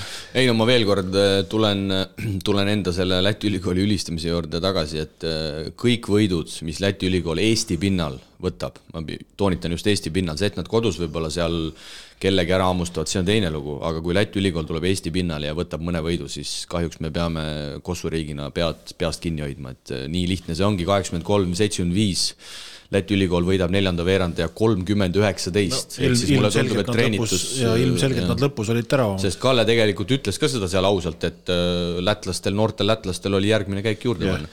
ehk siis seal tehakse süsteemset treeningut ja, ja palun, kolmkümmend üheksateist ja neljanda veerandajaga sisuliselt, sisuliselt ikkagi töölisklassi meeskond võetakse maha no suur üllatus oli minu jaoks, noh, kolm meest tegid põhimõtteliselt mängu ära, et, et Rudolf Svitins, no mees pani ikka väga enesekindlalt peale joone tagant ka ja lõpuks äh, kustutas kõik tuled saalis ära selle viimase kolme. jah, ma vist mäletan, kui ma kommenteerisin üle-eelmine kolmapäev TalTechi mängu, see peaks olema kaheksateistaastane kutt ei, kaheksateist oli. kaheksateist, tema osales seal U kaheksateist noormeeste B-divisjon EM-il, mille Läti siis ära võitis koos selle mängujuht Eglega, nemad mm -hmm. olid. Mhm. aga kusjuures kumbki ei olnud seal sellises põhi-põhirollis, nii et, et, ja see... siit võib jälle arutada, mis, mis meestega tegelikult tegu on ja tuleb kaheksateistaastane vend ja paneb kakskümmend kõmm. ja, ja Sergejev, äh, ma ei tea, võib-olla ta ennem nii palju ei saanud mängida, kui need kaks äh, põhimängumeest oli, ma nii kõva süvaanalüüsi ei teinud, aga noh, see nägi ka ikka päris hea välja seal Tallinna Kalevi kaaramajanduse kõrval nagu,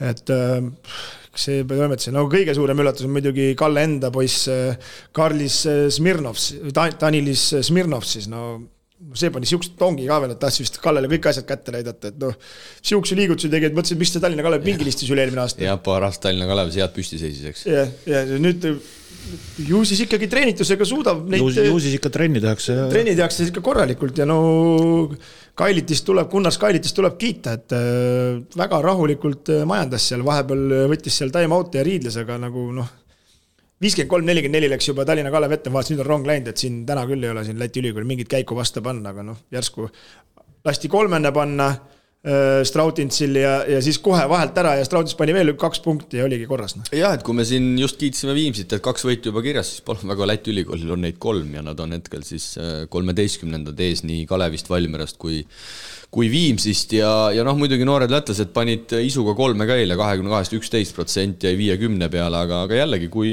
kui on õiged visked, kui jalad on all, füska on korras, siis küll, küll läheb sisse ka pall. no nad said ikka tegelikult väga nagu lihtsalt viskele sellega, ütleme ausalt, ega see Kaskins ja, ja, ja no vahepeal, ma ei tea, Kalle vahepeal nagu solvub ka, paneb selle loigu mängu, noh, see nagu mingit survet andis, aga ikkagi viis-viis kaitses, ainult paaris kahe, paaris kattes äh, tasus panna ja no Muur tegi neli viga, millest kolm tegi kattevead, no sihukest praaki ka sisse annab, lasta sisse, no mis, mis asi see on?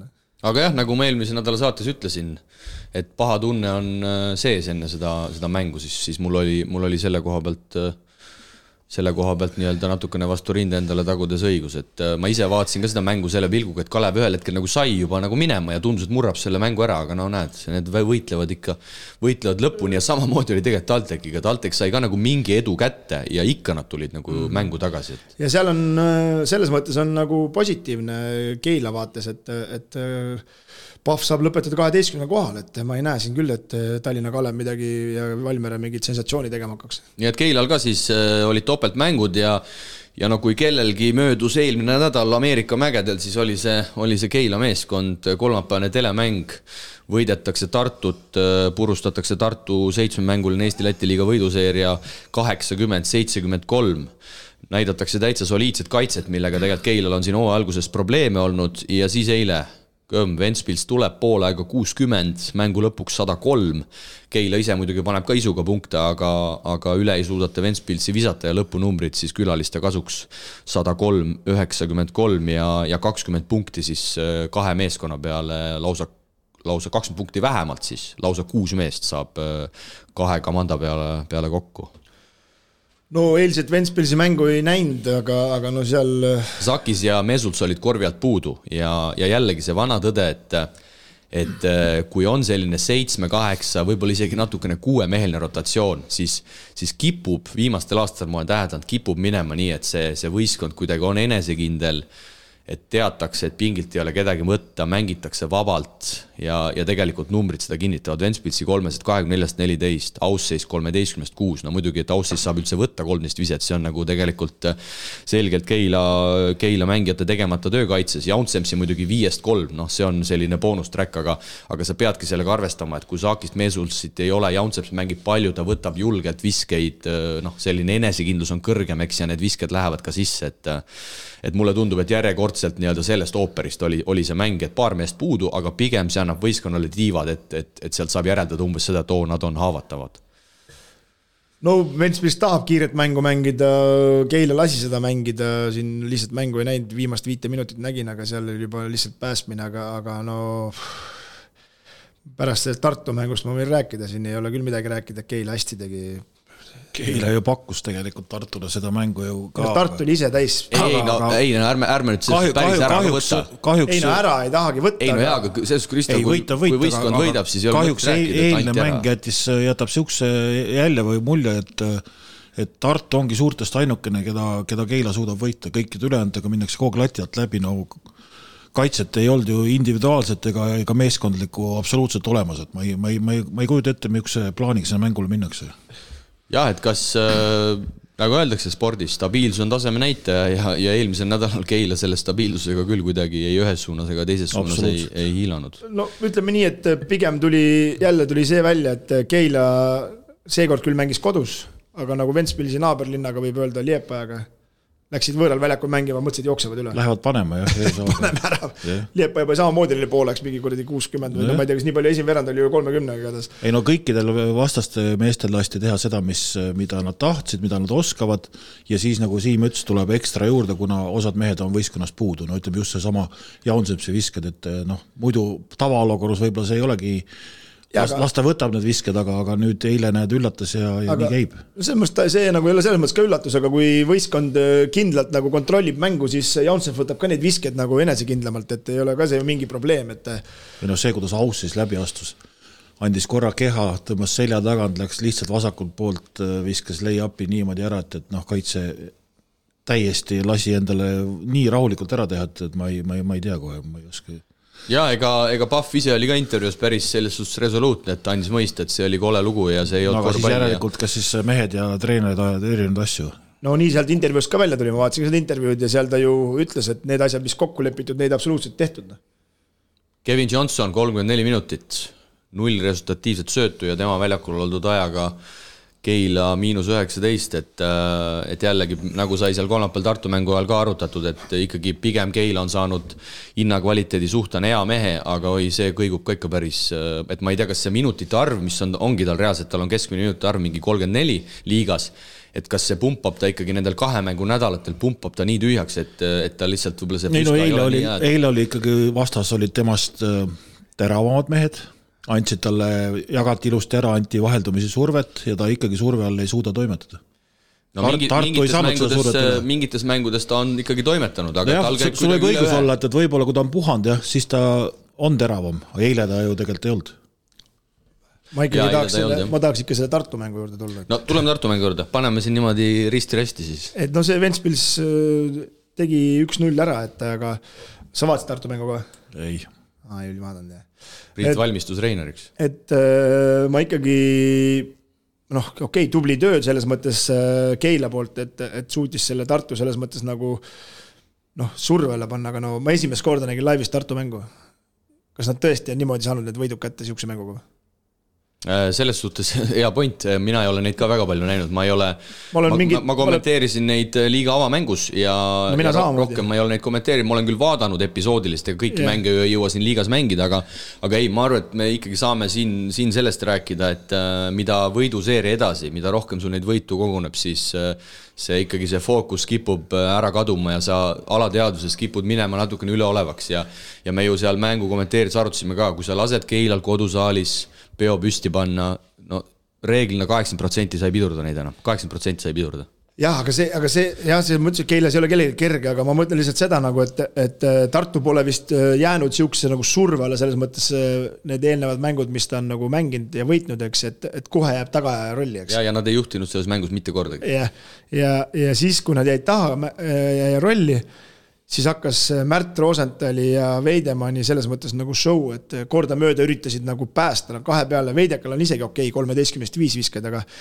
aga Märt võtab kümme kolme punkti viset ja ma praegust püüan peas kiirelt läbi lasta, võib-olla kaks olid normaalsed visked, mis ta viskas nagu selles mõttes mängitud välja. ülejäänud olid põrgatuse pealt, noh. ühe tabab, no ma ei tea, no kas niisuguseid viskeid vaja võtta on, no see on järgmine küsimus, aga see on nende Tartu probleem, aga aga no kaitses äh, Mensis absoluutselt äh, noh, ta ju jooksis teistega pikali. kolm ründaja viga vist oli seal kohe alguses. Äh, no, Malmanis, Mensis, noh, suured mehed ja lõpuks ei ole muud kui Erki Urvikut kasutades pole kedagi väljakule panna, noh, selles mõttes nagu seal mängisid küll Mastorovitš ja Kristiini nagu täielikult üle selle eesliini, et no Tartult võib-olla oli paha päev, aga no see ei olnud küll mäng, millega Eesti meistriks tulla. aga, aga justkui jah, Keilal tundus nagu, et eile oli nagu laud kaetud, eks, et kolmapäev on hea võit Tartu üle, Ventspilsil ikkagi koosseisu probleemid, me ei saa sellest mööda vaadata, eks, et kaks meest olid puudu seal. algkoosseisu ma vaatasin, Ventspils pani mehe, kes oli mänginud neli minutit keskmiselt, see oli vist mingi kaheksateistaastane kutt, on ju, et, et, et noh, see ikkagi peaks Ventspilsi haavama aga, aga ma ei tea siis, kas jällegi see alateadvuses, et näe, vastasel on need puudu nii ja naa, on ju, Tartust oli ka võib-olla hea tunne veel sees. ja siis sa lased endale kodusaalis sada kolm punkti panna, et see on nagu noh, see, see ei aita Keilat sel hooajal play-off'i ja no seal oli näha ka, Peep oli nagu täitsa pettunud, et ega ta teab ju ka väga hästi, et iga selline kaotus kodusaalis, see mõjutab väga suurelt neid play-off'i jõudmise võimalusi. kas nad seal Ventspilsi mängus äh, mängisid ka seda vahetavat kaitset, äh, nagu nad mängisid Tartu mängul, mida Tartu ei suutnudki lahti murda või? no ma ei tea, ma kuulasin sind ikkagi rohkem no.. okei okay., sa vaatasid, Priit? ühe silmaga kus seal ühe silma sees, no see Tartus nad mängisid lihtsalt vahetavat kaitset. ei no pigem nad, pigem nad olid nagu ikkagi selle üks-ühega seal hädas ja. seal ja..., seal, seal jah, seal ei olnudki mitte midagi. seal ei olnudki vaja mingit, mingeid katteid väga panna, et seal pigem, pigem see vana Ventspilsi see kaitsest rünnakule tulek, mida me nägime ju TalTechi vastu, kus nad superkiirelt, see Elamin ja need on ikka päris mm teravad poisid selle koha pealt, et äh, selle pealt nad said väga palju olukordi ja, ja noh, siis on see, et lihtsalt visatigi hästi, et. Äh, sest et Tartu seda elementi ju ei kasutanud või, või ei suutnud kasutada, et, et nii nii kui laud kätte saadi, kiirelt mindi, kohe pandi surve alla, noh. Ventspils, kus seda saab teha, siis nad on ikka üliohtlik sats, no selles mõttes, et need ääred jooksevad ennast lahti hästi aus sees, no see ainult tahaks ju panna siis, kui oleks võimalus kohe ja Elamin samamoodi, noh. Nii et vastuoluline nädal Keilal, mingis mõttes eile antakse see Tartu võit tagasi, kui nii saab öelda, sest äh, tõesti, ma, ma ise arvasin ka, nähes, et Sakis ja Mesuts on puudu, et äh, Keilal väga hea võimalus kahest kaks teha, aga näe, ei ole, ei ole kõik nii mustvalge ja Keilat siis topeltnädal ootab ees teisipäeval sõidetakse Valmiera, see on Põhja-Euroopa liiga mäng ja laupäeval sõidetakse siis veel ka Riiga VEF-iga mängima, nii et no mõlemad ikkagi olulised mängud, Valmiera tahetakse kindlasti ära võtta, tahetakse ajalooline Põhja-Euroopa liiga esimene võit saada, ma arvan, et see on täitsa tehtav, sest Valmiera ju korra Valmieras alistati, aga nagu me teame, kaks korda lühikese aja jooksul järjest ühte meeskonda enam-vähem nii-öelda võrdväärset võistkonda võita on väga raske, nii et ma arvan, et Keilal ei tule üldsegi mitte lihtne mäng seal Valmeras ja ja siin tuleb see teema ka, et Valmer on pikal kaotusseerial ja nagu Prindisi kohtagi teadsime, ühel hetkel see ju peab peab kahjuks läbi saama, et ma loodan, et see ei juhtu Keilaga ja no laupäeval ikkagi Riias VEF-i vastu, see on juba päev palju raskem, et seal midagi kätte saada, et et siin küll Eesti meeskonnad sel hooajal kodus on juba VEF-i võitnud Tartu ja TalTechi näol,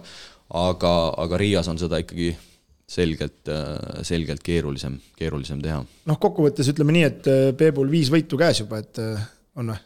oli viis võitu, eks? jaa, viis-kuus, ehk siis võiduprotsent langes nüüd alla viiekümne. et kokkuvõttes on mingit paanikat ei ole, aga lihtsalt, ei ole, ei ole, lihtsalt eile oli väga, eile oli väga hea võimalus. kuuendaks ka ei saa. nii, ja play-off'i ka ei saa. kuuendaks kindlasti ei saa, minu kaheksandat hoiavad ikka elus veel, ma julgen öelda. et, et, et lihtsalt nagu tunned, et nagu, nagu Keil oleks nagu rohkem ja veel rohkem nagu kuidagi nagu seda kvaliteeti ja neid võite veel rohkem noppida, aga. ei, mina arvan. selle nimel töö käib. vaadates nende legionäre, okei okay,, igalühel omad plussid-miinused vastavalt palgalipikule, aga tegelikult mina hinnates neid legionäre Eesti poisid sinna juurde, neil ei ole tegelikult paha rotatsioon üldse. ei ole ja siin ütleme Eesti poiste näol ütleme siin okei okay,, nüüd viimased mängud on Kasemets okei okay teinud on ju skoori mõttes ja nii edasi, et aga aga siin Kaido Saksal on juurde panna seesama Senbus ja Tammkivi, Tammkivi on päris okeilt pildi tulnud, selles mõttes väga palju sealt võib-olla Tammkivi mängis eile mingi kakskümmend seitse minutit lausa. jah, no Tartu vastu mängis ka tegelikult hästi, nii kaitses ja rünnakul väga ei seganud, on ju. aga no ma ütlengi, stabiilsust sinna juurde panna, siis äh, mine sa tea, mine sa tea. jah, väga hea tähelepanek Tammkivi poolelt, et ei sega vahele, et see on ka tegelikult oluline oskus. ei no ta annab ju oma võitlusliku kaitses kõik no, jah, ja vabaks jääb, paneb. sa ei lähe sinna väljakule tegema asju, tegema asju, mida ja, sa võib-olla ei oska nii hästi, eks, et selles suhtes ta on väga tubli ja kolmest protsenti nelikümmend kuus. Ei, ma kiidan väga. küll visete arv ei ole väga suur, aga nelikümmend kuus. selgelt see näitabki seda, et ta ei sega, noh, et kui on võimalus, võtab julgelt selle viske ja ja kui sealt midagi juurde tuleb, see on ainult boonus, aga noh, tema see, kui kaitse niimoodi lappab, siis tema võitluslikud seal nagu selles mõttes ongi nagu kõige tähtsam Siim-Markus Post tagasi kõrgliigas, aga Pärnule see laupäeval kodus Prometee vastu äh, võitu ei too, ma ütleks, et läheb mingis mõttes risti vastupidi, nelikümmend üheksa, kaheksakümmend ei ole kindlasti need numbrid, millega Pärnu tänase päeva Prometee vastu tahaks, tahaks mängu lõpetada ja, ja tegelikult päris nagu, päris võikad numbrid. Pärnu tagaliin viskab kamba peale kolmekümne kolmest kolm kokku kakskümmend viis protsenti väljakult, siis üldse Pärnu kuuekümnest viisteist, aga, aga kogu tagaliin kokku, noh, kes ma seal panin, Haart, Post, Valge, Aav, Sutt, võib-olla oli seal keegi, aa, Sverre Aav, jah, Sverre Aav ma ütlesin, eks, et kuue mehe peale kolmekümne kolmest kolm, et minu küsimus, mehed, et kas Posti tulek viis nüüd siis teised tagamehed vähe kipsi, et hakati oma minutite peale mõtlema ja see mõjutab ka üldist mängu mm,? Vaatasin seda mängu, vaatasidki veel või? ei vaadanud, aga, aga vaatasin esimese poole ära. kuulsin, mis seal toimus ja ja noh, ikkagi vastaste, ütleme, või siis Prometee tagaliini mass ja pikkus on ju Pärnu omadest ikkagi gramm üle ja, ja ja mängisid suure koosseisuga, Pärnu mängis kolme tagumisega, nii et äh, sealt tuleb see vahe sisse juba. ma, ma ei tea, kas see mängu tulemust oleks muutunud, aga, aga minu hinnangul äh, Pärnu treenerite pink lõikas näppu sellega, et, et teisel veerandajal see post nagu välja võeti, et, et sinnamaani oli seis ju viigis. post, post tuli väga hästi mängu. jah, ja, ja, ja ta seal teise veerandaja alguseni mängis. Haardile selgelt oli näha, et see ei sobinud. posti tulek oli nagu rohkem kuidagi kipsis aga, aga post, kui ta mängu tuli, ta jagas neid sööte ikkagi mõned pandi ära ka, isegi päris palju jäeti panemata, aga need mehed leiti nagu ülesse. ja, ja sel hetkel, kui ta välja võtti, siis teine set enam äh, juba vastased tegid ka oma seal äh, korrektuurid ja võib-olla uus mees polnud valmis ja siis, siis juba tegelikult läks see kõik nagu ühele poole aga nüüd ongi vaata see küsimus, et me siin räägime, et noh, et Pärnul oleks teist pallikäsitlejat juurde vaja, on ju, ja kõik on õige tegelikult ja nüüd see post tuleb, on ju. aga kuidas see teistel meestel mõjub, et vaata, siin tulebki nüüd see mängija individuaalne kvaliteet välja et äh, kui pähe see sulle nagu istub, et äh, muidu mul olid mingid garanteeritud minutid, sest muid, kedagi teist ju nii-öelda võtta ei olnud. okei okay,, nüüd kui ma mängin kehvasti, siis nüüd ma võib-olla mängin ainult viis-kümme minutit, et ma ei tea, kas nüüd ühest mängust saab mingeid järeldusi teha, aga see Pärnu tagaliini kolmekümne kolmest kolm, see on, äh, see midagi näitab no,. ma arvan, siin need kaks asja kokku, et vastane on natukene teisest klassist no seda ka muidugi. ja see hetk just nagu sa ütlesid, et see üks, ühe mängija lisandumine, et need see nõuab ikka natuke aega ja see oli võib-olla proovikiviks natuke liiga raske mäng. ja siin kergemaid mänge tal muidugi väga ei tule. seda küll, aga, aga, aga, aga, aga, aga ütleme noh, see on ikkagi Eurokapi võistkond, nad on ikkagi seal enesekindlust kogunud ja, ja no ega nad toimetavad ju rahulikult. ei, ma olen sellega nõus kõik ja, ja ma ütlengi, et siin teisel poolajal äh, alustuseks proovis ka kohe Kullamäe Haarti ja Posti siis koos, eks on ju, et no siin, see ongi see jah, see katsetamise moment. nüüd on, nüüd on, nüüd on nagu see koht. tegelikult et, nüüd ütleme, reaalne tase selgub laupäeval selliga, et kui siis on see, ütleme, üle elatud või, või tuleb see mäng hästi välja, no siis on pilt selge, kui kui seal mõni mees hakkab veel jonnima ja ei tule ja saadakse selli käest ka mingi nätakas no vot siis on juba järgmised no jutud. selgelt kõige õnnelikum selle posti liitumise üle oli Menno Taikstra, no see mees ikkagi sai palli päris headesse kohtadesse ja, ja noh, poiss oskab pikkadega kokku mängida. nüüd on lihtsalt üle, ülejäänud meestega ka, et kuidas seda asja nagu teha ja noh, ma ütlen paanikat ei ole, sest et see algus oli hea, natukene Prometee pakkus, aga mingil hetkel ise, kui sa juba rütmi Prometeega ära annad, siis on juba raske noh. jah, Siim-Markus Post, olen seda vist ennegi öelnud, ma arvan, et just pikerrollist ehk siis kahe mehe koostööst, ma arvan, et Eesti üks parimaid söötjaid kindlasti ja seda oli, seda oli koostöös Taikstraga ka hästi näha, aga veidi üldisem teemaalgatus ehk siis küsimus, mehed, ka teile, et nüüd nende koosseisu vahetuste ja uute tulijate taustal, Kitsing Tartusse, Post Pärnusse, kas te olete minuga nõus, et Graamo, Tartu, Pärnu on selged, paberi peal selged medalisatsid, et kõik mis jääb alla selle nende kolme meeskonna puhul, ma räägin paberi peal, Kristo, ära, ära kortsuta kulmu. et kõik, mis tuleb alla medali nende kolme puhul, peaks olema ikkagi fopaa. no hakkab formuleeruma küll niimoodi ja, ja ütleme just, just uute tulijate nagu Tartu ja Pärnu puhul on, on näha, et nad tahavad kõrgemat mängu mängida ja nad tegid need käigud. just, et rahakott on vähe paksem ikkagi. jah, et Pärnul isegi ju tuli pühapäeval uudis, et post ei tule, esmaspäeva õhtul ju tuli uuesti, et järelikult ka see noh, siis pidi midagi muud no, juurde pandama, ütleme, mingi pakkumine pidi tehtama parem, et ta ikkagi tuli. et, et noh, näevad vaevad, et saavad aru, et neil on mingid kohad, mida on vaja täita. täiesti nõus selles ja, ja kui te ise räägite just siin Keila mängust, et noh, ilmselgelt ju eesliinis on Tartul ikkagi augud sees.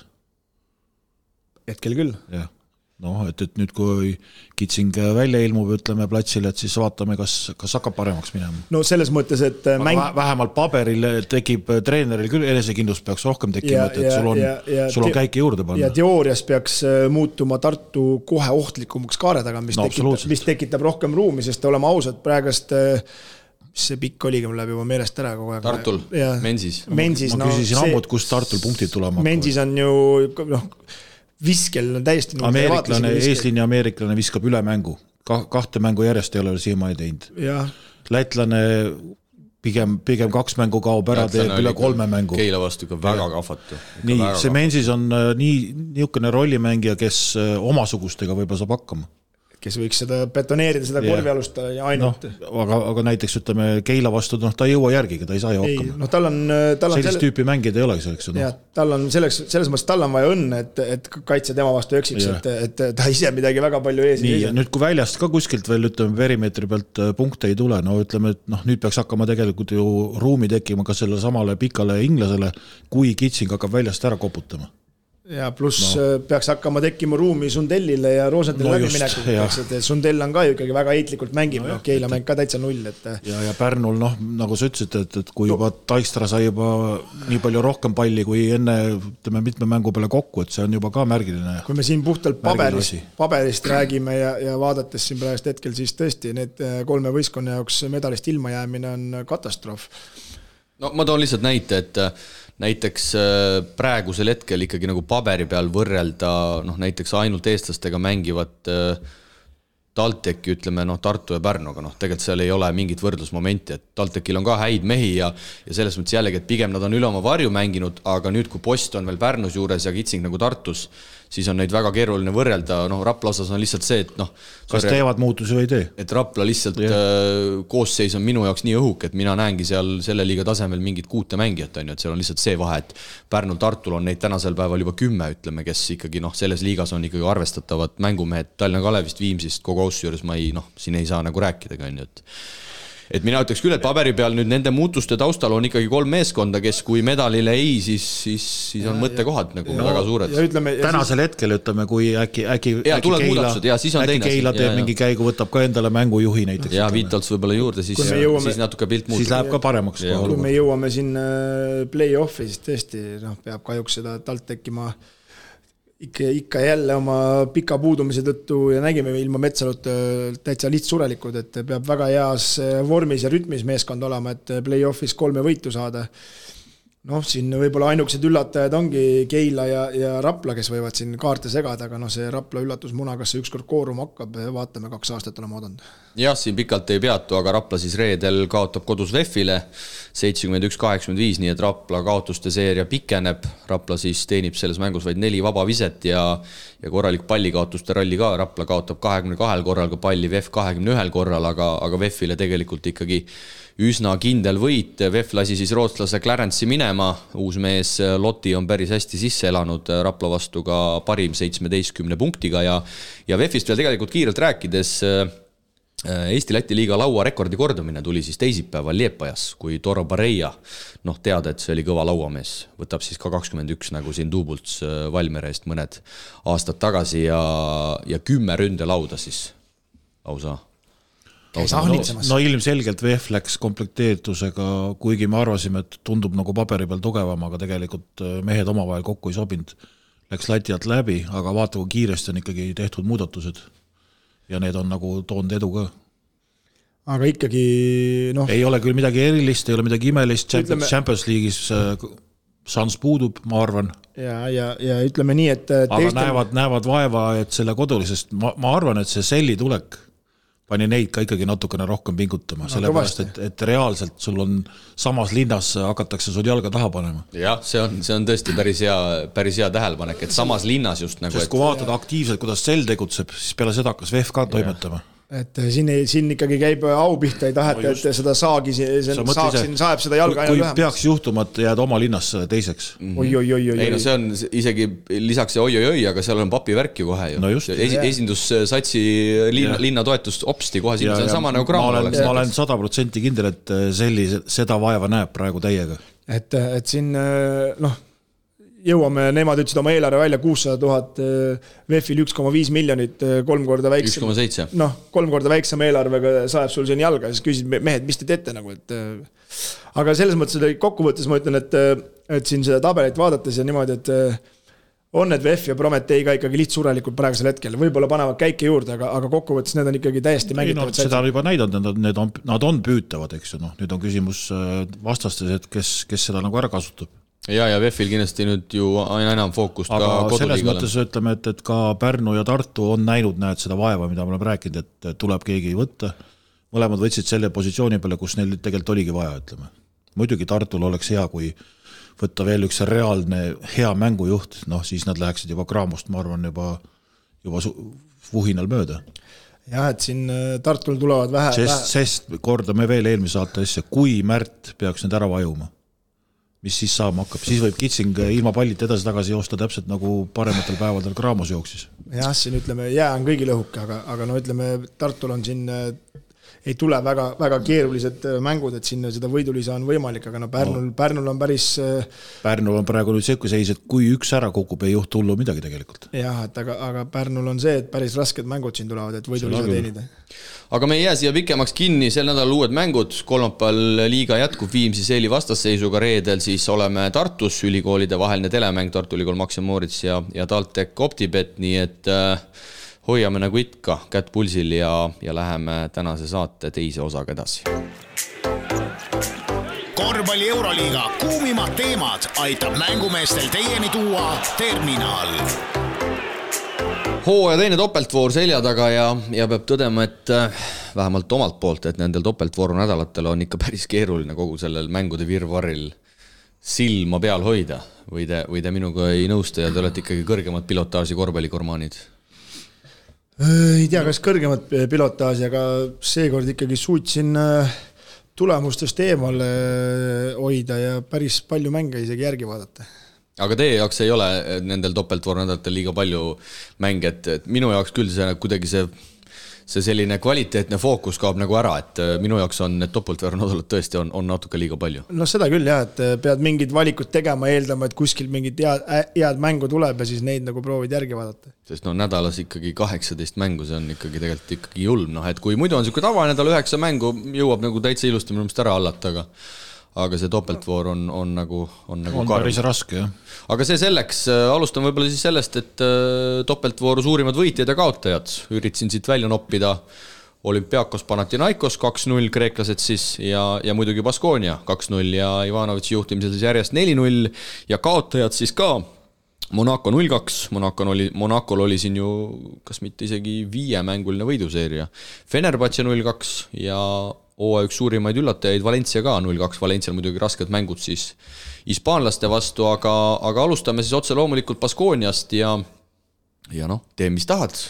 alles ma siin mõni saade tagasi ütlesin, et Ivanovitš tuli eelmine aasta Zvezdasse, tegi kuus-null ja, ja nüüd on ta Baskoonias teinud neli-null, et nagu siin saate alguses Krista ka ütles, et et Ivanovitš kohati hoiab nagu, hoiab nagu peast kinni, aga, aga ikkagi laseb asjadel hetkel minna nii, nagu, nagu nad lähevad, sest et äh, võidud ju sellega kaasnevad, kui kolmapäeval kodusaalis no ikkagi väga muljetavaldavalt alistatakse Barcelona üheksakümmend neli, seitsekümmend üks, poolajal juhitakse juba kahekümne kuue punktiga. see on ühtlasi läbi aegade Baskonia suurim võit Barcelona üle ja et sellest veel vähe oleks, äh, Asveli vastu tullakse välja, kui ma ei eksi, kuueteistkümne punktilisest kaotusseisust, võõrsil võidetakse kaheksakümmend kaheksa, kaheksakümmend üks ja, ja Howard siis kaheksa kolmest, mis noh, on suuresti võidu, võiduvõti ja muidugi Moneke, Moneke MVP-laadne sooritus ka, üheksateist punkti, kolmteist lauapalli, et et tundub, et Ivanovitš, ma ei tea, kas nüüd on kahele mehele andnud kõvasti vabadust, igatahes kuidagi tema tulekuga kahe mehe mäng on ka, on ka paranenud, noh muidugi Howardil on seal kõvasti parandamisruumi, et seal tuleb seal tuleb tükke ka sisse, aga, aga no ma ei tea, mis te oskate öelda, mäng jookseb ikkagi praegu no,. või võidud jooksevad? jah, see on ikka uskumatu tempoga, mis asjaga nad panevad, et äh, seda Baskonia mängu minu jaoks oli suur üllatus ja Grimao esimesed siis niisugused äh, äh esimesed triibulid. jah, nõrkused tulid välja, et äh, Baskonia tuli lihtsalt äh, andestamatu hooga peale, sest see seis oli äkki üksteist kaksteist olid taga või, ja siis hakkas see hullumaja pihta, kus Baskonia lihtsalt hakkas süüdimatult kolme peale panema ja samamoodi jooksis Partsa vastu, aga midagi ära ei lahendanud ja järsku oli vahe kakskümmend pluss kõvasti seal. korra seal väike ärevus tekkis kolmandal veerandajal, kui vahe läks neljateistkümne peale, aga Markus Howardist rääkida, noh need ei ole ju välja mängitud visked, mis see mees võtab, aga kui sa oled kahe mängu peale pannud kahekümne neljast kaksteist sisse, siis vist väga nuriseda ei saa või? nuriseda ei saa ja, ja no Miller, Miller McIntyre ka, kes on siin ka saanud äh, vett ja vilet, äh, tema siis esimese vooru, topeltvooru esimese vooru MVP, Pirr kakskümmend üheksa, viskab kakskümmend silma ja ja mäletame, et üle-eelmisel nädalal pani ju olümpiaakse vastu võiduviske ka. nii et tundub, et treeneritest ka ikkagi siin natukene, natukene oleneb ja, ja Baskonia nagu sa ütlesid, et hirmus tempo ja mingil määral Ivanovitš mulle tundub, et ajab seda eelmise hooaja asja taga, et kus ju ka, ma ei tea, mingis mängus visati lausa sada kakskümmend punkti, et vähemalt see tempo kuidagi on läinud nagu, nagu üles, mida, mida me tegelikult hooaja alguses ju ei, ei näinud. no ikkagi tegelikult on ikkagi joonis ka natukene muutunud, et rollid on nagu rohkem ära jaotud ja seda Miller McIntyre'it osatakse paremini kasutada ja teda on sunnitud, ma vaatan, nagu rohkem ette ka võtma ja, ja nüüd, nüüd nagu jälle vaatad, et nagu oskab mängida küll. et kui hooaja algul tundus, et, et noh, mitte midagi ei ole selle mehega peale hakata, siis sellises rollis on vähe parem pilt jah, aga no kurbusega tuleb öelda, et eestlased ei ole nagu kõige suuremad lemmikud seal minutite järgi, aga noh, Kotsar ikkagi oma asjad hoiab normaalselt. hea meel on selle üle, et Raieste ka on siis niisugune lemmiklaps, tundub Ivanovitšil, saab ikka uksest ja aknast kogu aeg, aga ikkagi väljakule saab, et. no tal ei ole valikut, ta peab panema. jah, et see päris õhuke on see. kreeklane on ju vigastatud ja, aga mulle tundub, et Raieste on võistkonna pealtpanija, et, et kui ta, kui ta punkte toob, siis tavaliselt tuleb see. vajutab ülevalt. tuleb see jah, pealtpanekut. ei no ta on noh ütleme siis nii, et, et ta ei ole küll kandvas rollis, aga vähemalt on tema osakaal ka tõusnud tegelikult. on tõusnud no,, sest et mäletame viimases äh, tretis Ivanovitšiga yeah. ta ei saanud ju mitte midagi yeah.. ta sai ainult plaksu anda ja rätikuid visata. et äh, pole nagu selles mõttes midagi halba öelda, ise ja. peab äh, ka nüüd rohkem mees olema ja vaeva nägema. ja, ja siin topeltvoorus ikkagi päris huvitavalt Ivanovitš on leidnud uue sõbra endale, Daniel Diesena, et, et see mees on nagu väga kõvasti mängida hakanud saama, et vaatan kohe teise mängu ka järgi, et. hakkad praegu järgi vaatama? ei, need minutid, et esimeses oli kakskümmend üheksa minutit ja, ja teises. see mängu... oleks küll päris kõva tase, kui sa saate ajal hakkaksid mingit mängu järgi vaatama. ei, ei mitte mängu ei hakka vaatama, jah, kakskümmend kaheksa minutit. ja no mis on ikkagi see, et, et miks Maik vähem saab, ta ikkagi loodab nagu selle. Costello viske peale. Costello väljast äh, toodud punktide peale, no nüüd vaatame, Maik eile viskas ühe kolmese sisse Valencia mängus et kas äkki hakkab rohkem saama? selle me no,, selle me nomineerime. no publikule läks igatahes see väga korda. selle me nomineerime ilusti täna ära ka, aga me toome, me toome siia vahepeale mängu siis oma, oma no püsikuulaja, püsikirjasaatja Marko tere, panen kaks küsimust teile, esimene neist on trivia tänavuses äh, FIBA Europe Cupil osalevatest äh, meeskondadest, kes muuhulgas on ka sellised nagu Tšehhi klubi Pardubits, Gruusia klubi Tbilisi ja Hollandi klubi Leiden. Et siis, mis neid võistkondi ühendab Kalev Cramoga, no niisugune väike vahepala siia, teine osa puudutab siis Euroliigat, mis neid siis ühendab? mina ei tea, ma ei hakka mingit äh, surfamist tegema, no ma ei tea, ma välja, mis ma mõtlesin, oli see, et, et Barduritsis on mänginud ju meil see. valel teel oled, ma annan sulle väikse vihje, ma tean vastust, kuna ta kirjutas vastuse ka, aga ma lihtsalt. ma pakun enne ära siis, kui vihje. kustutasin ära siit. mina pakun, et, et nendel võistkondadel ei ole ka oma kodusaali nagu Cramolgi Mark, Marko nii, nii kõva juurdleja tundub, et ei ole, aga tegu on siis, no ma ilmselt annan sulle vastuse ära, aga välismängijatega on siin seos. ahah, kõigis on mänginud eh, sama mängija või kõikidesse läinud välismängijad, Kalev Cramost või? või on tulnud? ei, ei, ei. ühesõnaga siis äh, nendes võistkondades koos Kalev Cramoga on selles eurosarjas vaid kolm välismängijat, ülejäänutes kõigis on, on üle kolme. ahah, okei okay.. vot. Hea küll, hea küsimus. Hea küsimus, ka Graam oleks võinud jätta selle tagumise võtmata, mis ta nüüd. kui Kovliar oleks jäänud ja Jackson oleks nüüd juurde tulnud, siis oleks rohkem, siis, siis, siis siia patta ei, selle Mättis oleks võinud võtmata jätta, siis oleks vähemalt Graamal üks vähemalt. jah, siis oleks selles mõttes Esikohas. olnud eurosarja liider. aga teine küsimus tuleb Euroliiga kohta, üritan selle võimalikult lühidalt ja selgelt formuleerida, nimetage viimasel kolmel hooajal Euroliiga klubidega liitunud mängijaid, kes on tulnud kusagilt süsteemi välisest, süsteemi väliselt, a la NBA-st või mõnest teisest sarjast ning on tänase Euroliigas nii-öelda liidermängijad vahepealsed lühiajalised ärakäimised ja tagasitulekud ei loe, näiteks Campazzo omalt poolt suudaks välja tuua Satoranski, Darius Thompsoni, John Browni. selle pika mõttemängu tulemus võiks olla see, et viimastel aastatel üksjagu palju just selliseid ülitugevaid liidreid peale pole tulnud. vähemalt mina ei suutnud neid väga palju välja mõelda mis see näitab, kui üldse, kõike kaunist, Marko. täname ka Markot järjekordse kirja eest. no tegelikult äh, ei ole ju mingi suur saladus, et, äh, et tänane Euroliiga on pigem see on natuke robustselt öelduna, aga jutumärkides vanameeste liiga. Tegelikult, palju meil on selliseid noori tegijaid siin? ei ole.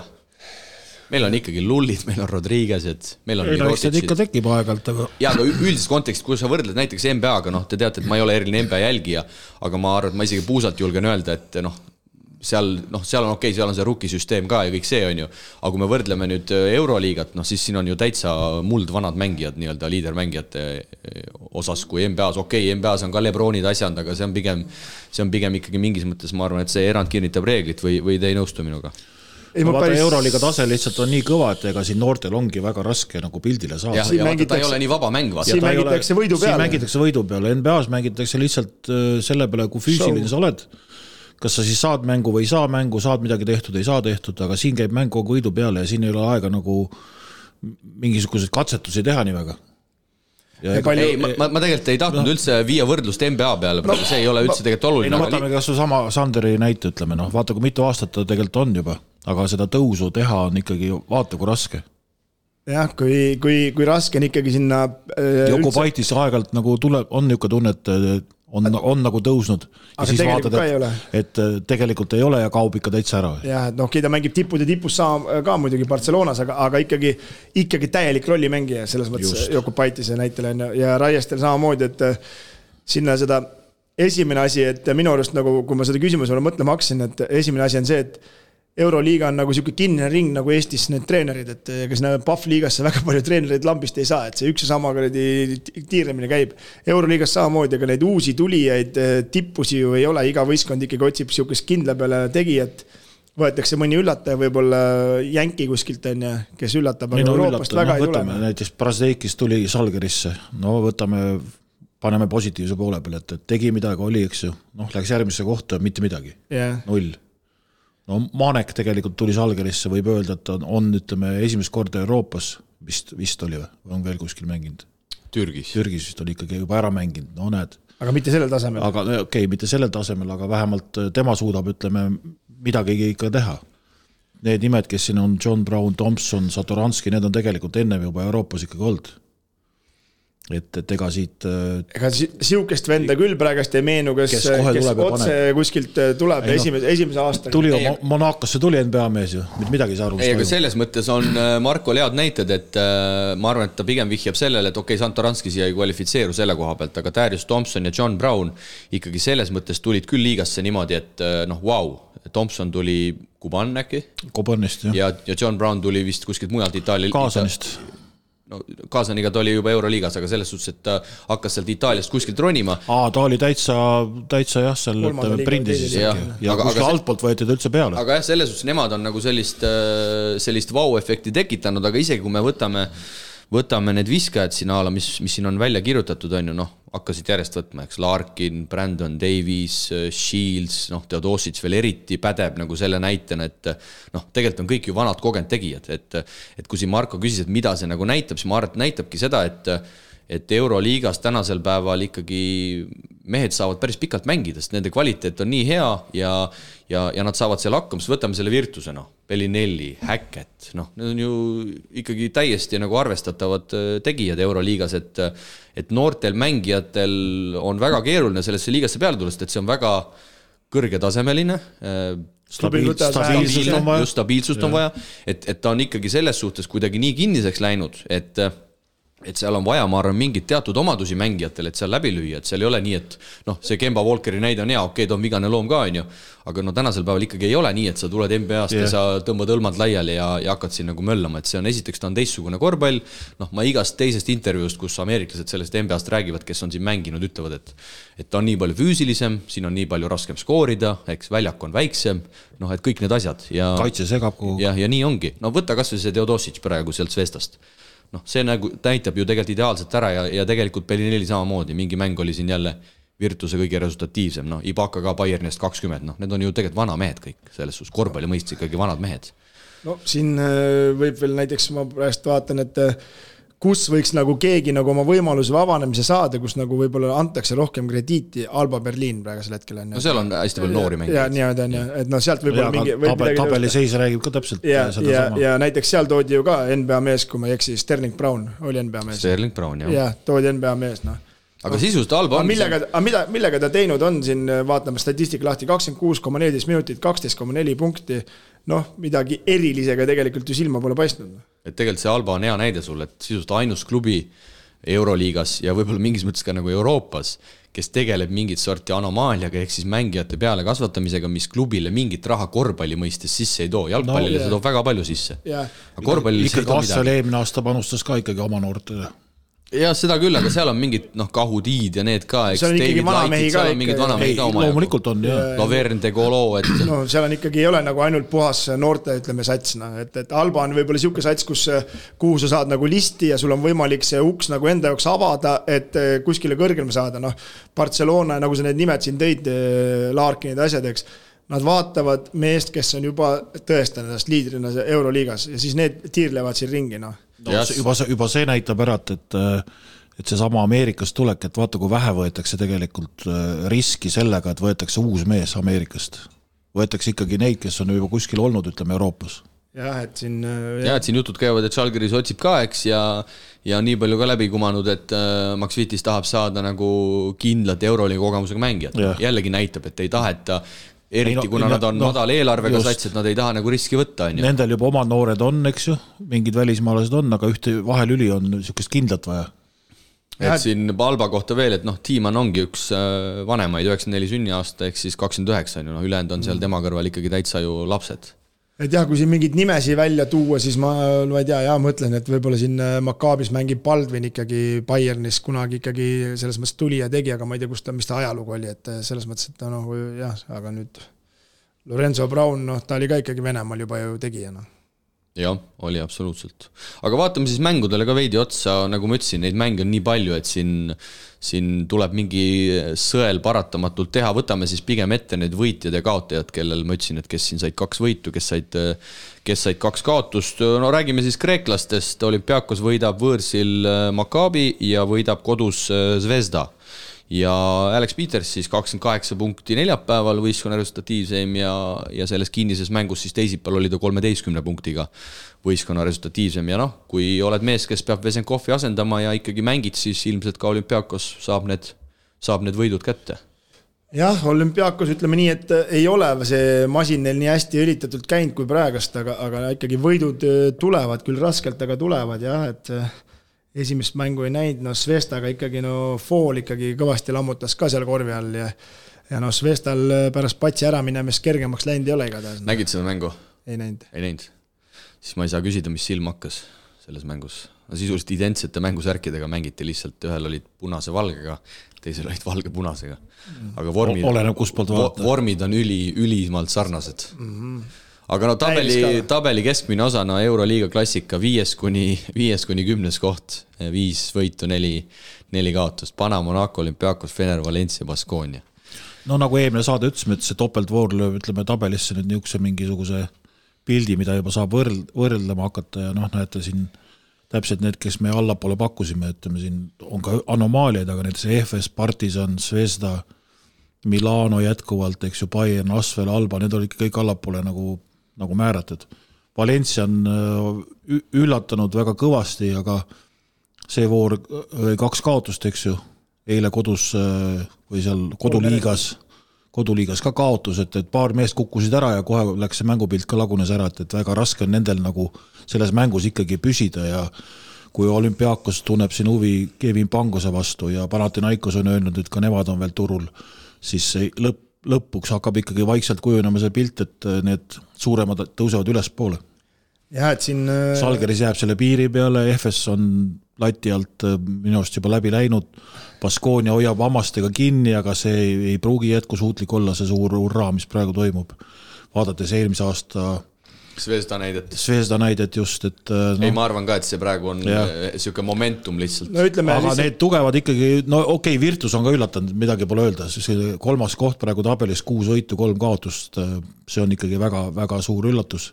aga vaadates, kuidas nad nagu mängivad, siis ja võistkonna sisu, siis ma arvan, nemad nagu välja ei kuku siit väga Venerbatsi, noh, sa just eelmine saade ütlesid, et millal nad langema hakkavad, palun, tuli kohe kaks tükki tuppa. jah, Venerbatsi jah, siin äh, seal neid mänge ma vaatasin ka, aga, aga ütleme no, Valencia, ma vaatasin ka ja tead, ta, ma tahtsin öelda seda, et minu arust hakkab Venerbatsiga juhtuma seesama asi, mis siit uudisel hakkas CSKA-ga juhtuma et vajub, vajub, konfliktid lähevad suuremaks, mängu ei tule. täpselt tabasin ennast keset mängu mõttelt, et see on ju täpselt samasugune pilt nagu CSKA-s ja tal ikka tihtipeale juhtub see Kreekas, Kreeka, Kreeka koondisega. koondisega just täpselt samamoodi, et aga jah, siin pigem seda tabelit vaadates siis jah, Valencia ja Baskonia tõenäoliselt ei ole need võistkonnad, kes nende kohtade peal peab olema ja ja siin ütleme, Salgeris ja Partisan ma pigem panen nagu ettepoole no,, et jõuavad või, sinna play-in'i ma arvan ka, et tõusevad natuke aga, aga räägime Panathinaikosest ka, olümpiaakose käisime üle, nagu öeldud, mõlemad Kreeka satsid võtavad kaks võitu. Pana alistab kolmapäeval kodus Žalgirise, no väga tasavägine mäng, see eduseis vahetus seal lausa kaheksateist korda, ma vaatasin ja ja lõpuks siis see Evansi pallikaotus viimasel rünnakul selle mängu saatusega otsustab ja, ja Pana siis teises mängus alistab kodus just nimelt Virtuse Mitoglu kakskümmend neli punkti, kümme lauda ja Ataman, äh, no nagu Tom Bravuurikas ütles, et Mito, äh, Mitoglu on hetkel ka Euroliiga parim äh, suur äär. just, just. aga Mitoglu ka kolmapäeval oli oma meeskonna parim üheksateistkümne punktiga, nii et tundub, et doping annab, annab tiivad. jah et hakkab praegust realiseeruma või? ei tea jah, igatahes jah, Atamanist rääkides nii võttis, nii pika laine tuleb välja. võttis ta siis nelja, neljanda tehnilisega ka selles arvestuses liidriohjat liigas, liigas taas. no Panathinaikos noh, ma vaatan siin sotsiaalmeedias, nad rohkem säravad selle üle, et nad juhivad oma koduliigat. et äh, nojah, aga ma ütlen, see vanamäng nagu jube kinnine ja Ataman ju EFS-iga mängis väga lahtist mängu ja praegu tundub, et teised mehed. ma mõtlengi, et ei ole need mehed, kes suudaks seda Atamani nagu seda mängu viia, et see Mitoglu võib-olla praegu tõesti on ainuke, kes ennast säranud. toob Mitsitsi NBA-st tagasi ja pilt läheb hoopis teiseks. võib juhtuda. aga nagu on räägitud ka, et Ataman vajab selliseid endale sobivaid mängijaid, nagu tal oli Efesis ja siis, siis masin hakkab õlitatult käima, aga kui tal neid mängijaid ei ole, vot siis on, siis on kõva, kõvemat sorti peavalu, aga noh, kaks võitu on kaks võitu ja Žalgirise mängu viimasel time-out'il noh, ma ei tea, kas seal oli näha, et seal midagi ikkagi selles mõttes käärib, igatahes Loukas võttis seal sõnu ja öeldes, et pall mulle ja me jätkame nii nagu ma mängisin üks-üks, kellega vaja on. jah, seal vist Butkevitsus, kes teda võttis. Aga siis seal tuli kohe viga, ühesõnaga, ja siis ta viskas veel ühe vabaviske mööda ja, aga jah, Evans, Evans seal pallikaotuse. Evans käkkis seal ära ja no Salgerisel teises mängus oli ka õnne, et noh kui siin praegu Salgerise tabeliseisu vaadata ja, ja neid mänge, kuidas nad ikkagi on ära andnud, no siis ikkagi no siin võiks hoopis, hoopis ilusamad numbrid neil olla, siin üheksa, kuus, kolm võiks olla reaalsus, aga, aga noh, tabeliseis näitab hetkel üheksa, neli, viite, et no see teine mäng vaatasite, Žalgiris äh, Bayern? mina ei näinud, aga jah, olgu öeldud, et äh, Žalgiris võitis kodus Bayernit siis ühega. nojah, siis äh, ma vaatasin seda mängu ja ilge action käis, neljandal veerandajal viis seitseteist oli mängida mäng käib ja mäng käib ja vaatan seitsekümmend kaks, seitsekümmend ikka sees ja vaatan juba viimane minut hakkab, et kurat, millal see viimane korv siis visati, et kerisin tagasi, et kumbki võistkond ei saanud korvi, siis äh, viis seitseteist visati viimane korv neljandal veerandajal, seitsekümmend kaks, seitsekümmend läks Algeris ette ja siis äh, NBA-st tulnud äh, pikk Bayernil Ibaka. pani, Ibaka pani kolmes ja viis kolmkümmend üheksa sekki enne lõppu viis ette selle siis Bayerni seitsekümmend kaks, seitsekümmend kolm, no panid üle nelja minuti, panid, kumbki korvi ei saanud. Noh. ma vaatasin ka tagantjärgi seda, neid lõpuolukordasid ja Salgerisel mille, millegipärast, no võib-olla sellepärast nad otsivadki seda ühte meest juurde, et nüüd on tekkinud siis see kramp, et ei suudeta nagu, kui ise oled eduseisus, ei suudeta lõppu ära võtta vaata, nad on võitnud palju mänge nii, et nad tulevad tagantjärgi, saavad ette, saavad emotsiooni ülesse ja siis võidavad ära. aga nüüd on kaks mängu järjest sellised, et äh, saavad ise ette ja ei tea, ei tea, mis peale hakata. ja, ja see, kui nad jäid tagasi ta, äh, tahajääja rollis seitsekümmend kaks, seitsekümmend kolm, siis äh, Evans võttis palli ja siis ma mõtlesin, kas tõesti jälle käkerdab pärast, no Panathinaikose mängust ta ikka, nad väga lihtsalt andis palli ära, aga no seekord ikka suutis sealt läbi minna ja, ja viskas selle korvi ära ka ja, ja sellest piisas ja Evans, kes siin tegelikult päris mitu mängu on ära käkerdanud, siis viimase ikkagi, ikkagi tõi ära, aga, aga siia lõpetuseks võtame ühe mängu veel. ja Itaalia siseasi oli ju meil ka, mäletame, et selle superkarika Milano juba Virtusele kaotas ja, ja kaotas ka möödunud teisipäeval võõral väljakul seitsekümmend üheksa, kaheksakümmend kuus ja hetkel läheb küll ikkagi Bologna poole see, see nii-öelda kahe Itaalia suure duell. Ja, ja noh, ega siin vaadates seda Milano kehva seisu nii Euroliigas kui koduliigas, siis ja vaadates, et mitte midagi nagu ei toimu, siis on, on selge, et Messina on seal juured nii kõvasti alla kasvatanud endale seal klubis, et et noh, see on selline natukene siin mõne, mõne teisegi Eesti klubi näitel, et ainult ise saab ennast ka vallandada no ei tea ja absoluutselt seda mängu, ma, ma, ma ei saanud sellest mängupildist mitte midagi aru, et eh, kus see võit peaks tulema, mida, no niisugune tunne nagu, et, et ei oskagi mängida või ma, ma ei tea, mis seal toimub. koduliigas viis-kolm jagavad kuuendat kohta ja ja Euroliigas siis Milano ka tagaotsas jagavad neljateistkümnendat kohta siis Zvezda ja, ja Bayerniga kolm võitu, kuus kaotust, nii et eh, no igas teises Euroopa suurklubis oleks ilmselt see, see laks juba ära käinud. ja, ja no vaatad äh noh, Bologna mängib tegelikult väga sümpaatselt ja minu arust neil on väga hea joonis äh, ja mängijad tunnevad ennast äh, nagu päris mõnusalt, et võib-olla kõik mängud nii hästi ei õnnestu, aga aga nad ei tundnud mitte kordagi, et nad võiks sellele Armanile kaotada, et mm -hmm. nad olid seal mingil hetkel seal taga, tagaolija rollis ja nii edasi, aga aga täiesti rahulikult toimetasid ja no äge sihuke vanameistrite sats on ka Bellinelli no,, Bellinelli kakskümmend, Schengelia teeb seitseteist, üksteist, ma räägin küll siis Panathinaikose mängust, aga. jah, aga no seal Ife Lundberg viieteist minutiga pani üheksateist. mees, keda hakati hooaja algul ära saatma. mees, keda ei vaja. tuli selle mängu tõi puhtalt ära, selle Armani mängu seal, okay,. ei no juba... ikkagi mind üllatab nagu Schengelia, et võtab jumala enesekindlalt kolmesid ja viskab sisse ja, ja siis. muidu oli noh, kas talle ei lubatud äkki või ma ei tea, kas oli. muidu ta on ja... ikkagi hea, ma olen nõus, läbi karjääri Just. ta on ikkagi pigem sihuke mees olnud, kellel noh, proovi, proovi. rammib jah, et ja no kuidas ta ikkagi tegelikult seda meeskonnal jagab seda passi ka ja teeb neid teisi ka nagu paremaks no,. no vot, see on üks hea näide, kuidas meestel omavaheline klapp viib asja nagu lihtsalt, ei saa öelda, et mingid hirmsad superstaarid on, aga viib asja nagu kõvasti edasi ja paremaks.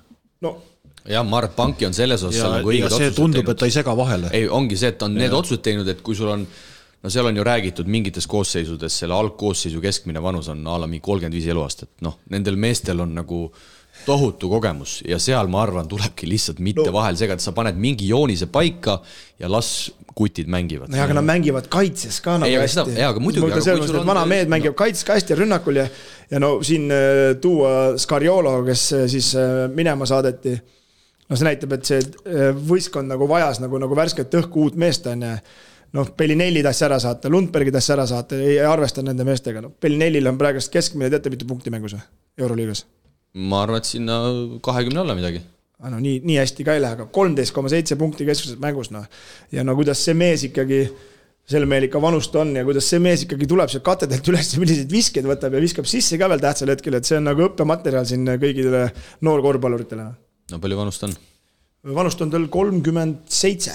jah, kaheksakümne kuuenda aasta poiss eks selliseid oma aja mehi peadki teadma, nii et siin ma sulle krediiti ei, ei anna, aga, aga läheme siit edasi, nagu ikka, uus nädal, uued mängud, äh, pikalt ei peatu, saate kolmas osa on äh, meid ees ootamas. nädala tegijale paneb õla alla Poolsi parima keksivalikuga pood Eestis. tutvu valikuga www.poolsi.eu eelmise nädala kolmesaja kaheksakümne hääle taustal selgus selle hooaja järjekordne poolsi nädala tegija, kelleks on saja üheksakümne kahe, saja üheksakümne kaheksa, olgem täpsed, poolt häälega ookeani taga edukalt Tšiiliga hooaega alustanud Henri Drell, samuti Ameerikas, aga küll üliõpilasliigas tubli alguse teinud Anna-Grete Asile sada neliteist ja Tartu esindusmeeskonnale kuuskümmend kaheksa häält, nii et kuidas Kriisal läheb, palju pannud on pärast? Kriisa ei ole alustanud, Kriisa on üheksamängulisel, üheksamängulisel keelul praegu. ei tea, mitu juba läbi on. ma ei tea, ei ole, ei ole jälginud. ei no sa võiks ju teada, sa panid ju sinna Eesti parima top kolm korvpalluri hulka. panin, panin küll jah, Krista, panin küll, anna. ei no äkki. loosi nüüd järgmine võit ja meil Kirsika Liiva võtab igatahes äh, kahekümne viie eurose, kahekümne viie eurose kinkekaardi endale ütlen kõigile kuulajatele ära, et poolse nädala tegijaks sellel aastal, selle aastanumbri sees Gerg Riisa ei saa, sest ta ei saa väljakule. jah, seda küll, ilusate silmade eest siin midagi ei anta. uue nädala nominendid aga on järgnevad, number üks siis Viimsi meeskond, kellest täna juba pikalt rääkisime, hooaja teine võit, ikkagi paberi peal, noh, ma ütleks grammikese endast tugeva vastase vastu ja, ja veelgi muljetavaldavam oli see, et kahekümne punktilisest kaotusseisust tuldi välja ja see näitab ikkagi noore noore meeskonna sisu, nii et palju õnne kõikidele Viimsi poolehoidjatele ja, ja peatreeneri Lipsule ja kogu, kogu staffile. nominent number kaks, Maik-Kalev Kotsar. mingit fenomenaalset äh, punktiskoori siit ei tulnud, aga, aga Maik pani siis Baskonia karjääri esimese tavakaugviske ja vaatasin järele ka kahe hooaja jooksul, kusjuures korra on ta üldse kahe liiga peale vaid oli siis kolmest proovinud, nii et viiskümmend protsenti. viiskümmend protsenti kas see kommentaator karjus seal triible, triible, triible, Maicel Kotsar? okei okay,, selge, see seletab nii mõndagi Pu. publik karjus küll kõvasti. jah, nii. seletab nii mõndagi. väga, ei ilus, ma ei näinud seda viset, pani vasakuga või paremaga? ikka vasakuga, no ise seal mingid pildid olid, ise oli ta küll üle keskmise õnnelik mm,. okei okay. ja, ja aga üsna tublilt, äh, tublilt ka mängis, kolmeteistkümne minutiga kümme punkti siis eilses võidumängus Valencia vastu Kotsari arvele, kus see kus vist oli rünnaku ja viimase sekundi kolm. no seda võitu ikkagi oli ikkagi hädasti vaja Baskooniale ka siin koduliigas, et neil ikka päris, päris raske on sel hetkel. nii et Maik murrab tähiseid, küll oled siis eestlasest kõige resultatiivsem mängija Euroliigas nüüd näe, esimene kolmene Baskoonia särgis, nii et mis huultelt, huultelt ei lugenud ära, aga Euroliiga mängus Asveliga Maik läks pingile ja, ja siis läks selle Raieste kõrval, siis eesti keeles kõvasti arutasid seal mängujoonist, mis vist paika pandud oli, et, et neil ei sobinud. ja sa ei lugenud ära või? no ei jõudnud jah, vaatasin küll seal teist korda ka veel üle, aga ei saanud nendest sõnadest aru, igatahes kirusid kedagi või midagi. ja kolmandaks nominendiks äh, panime Tehnikaülikooli meeskonna ehk siis TalTech Optibet.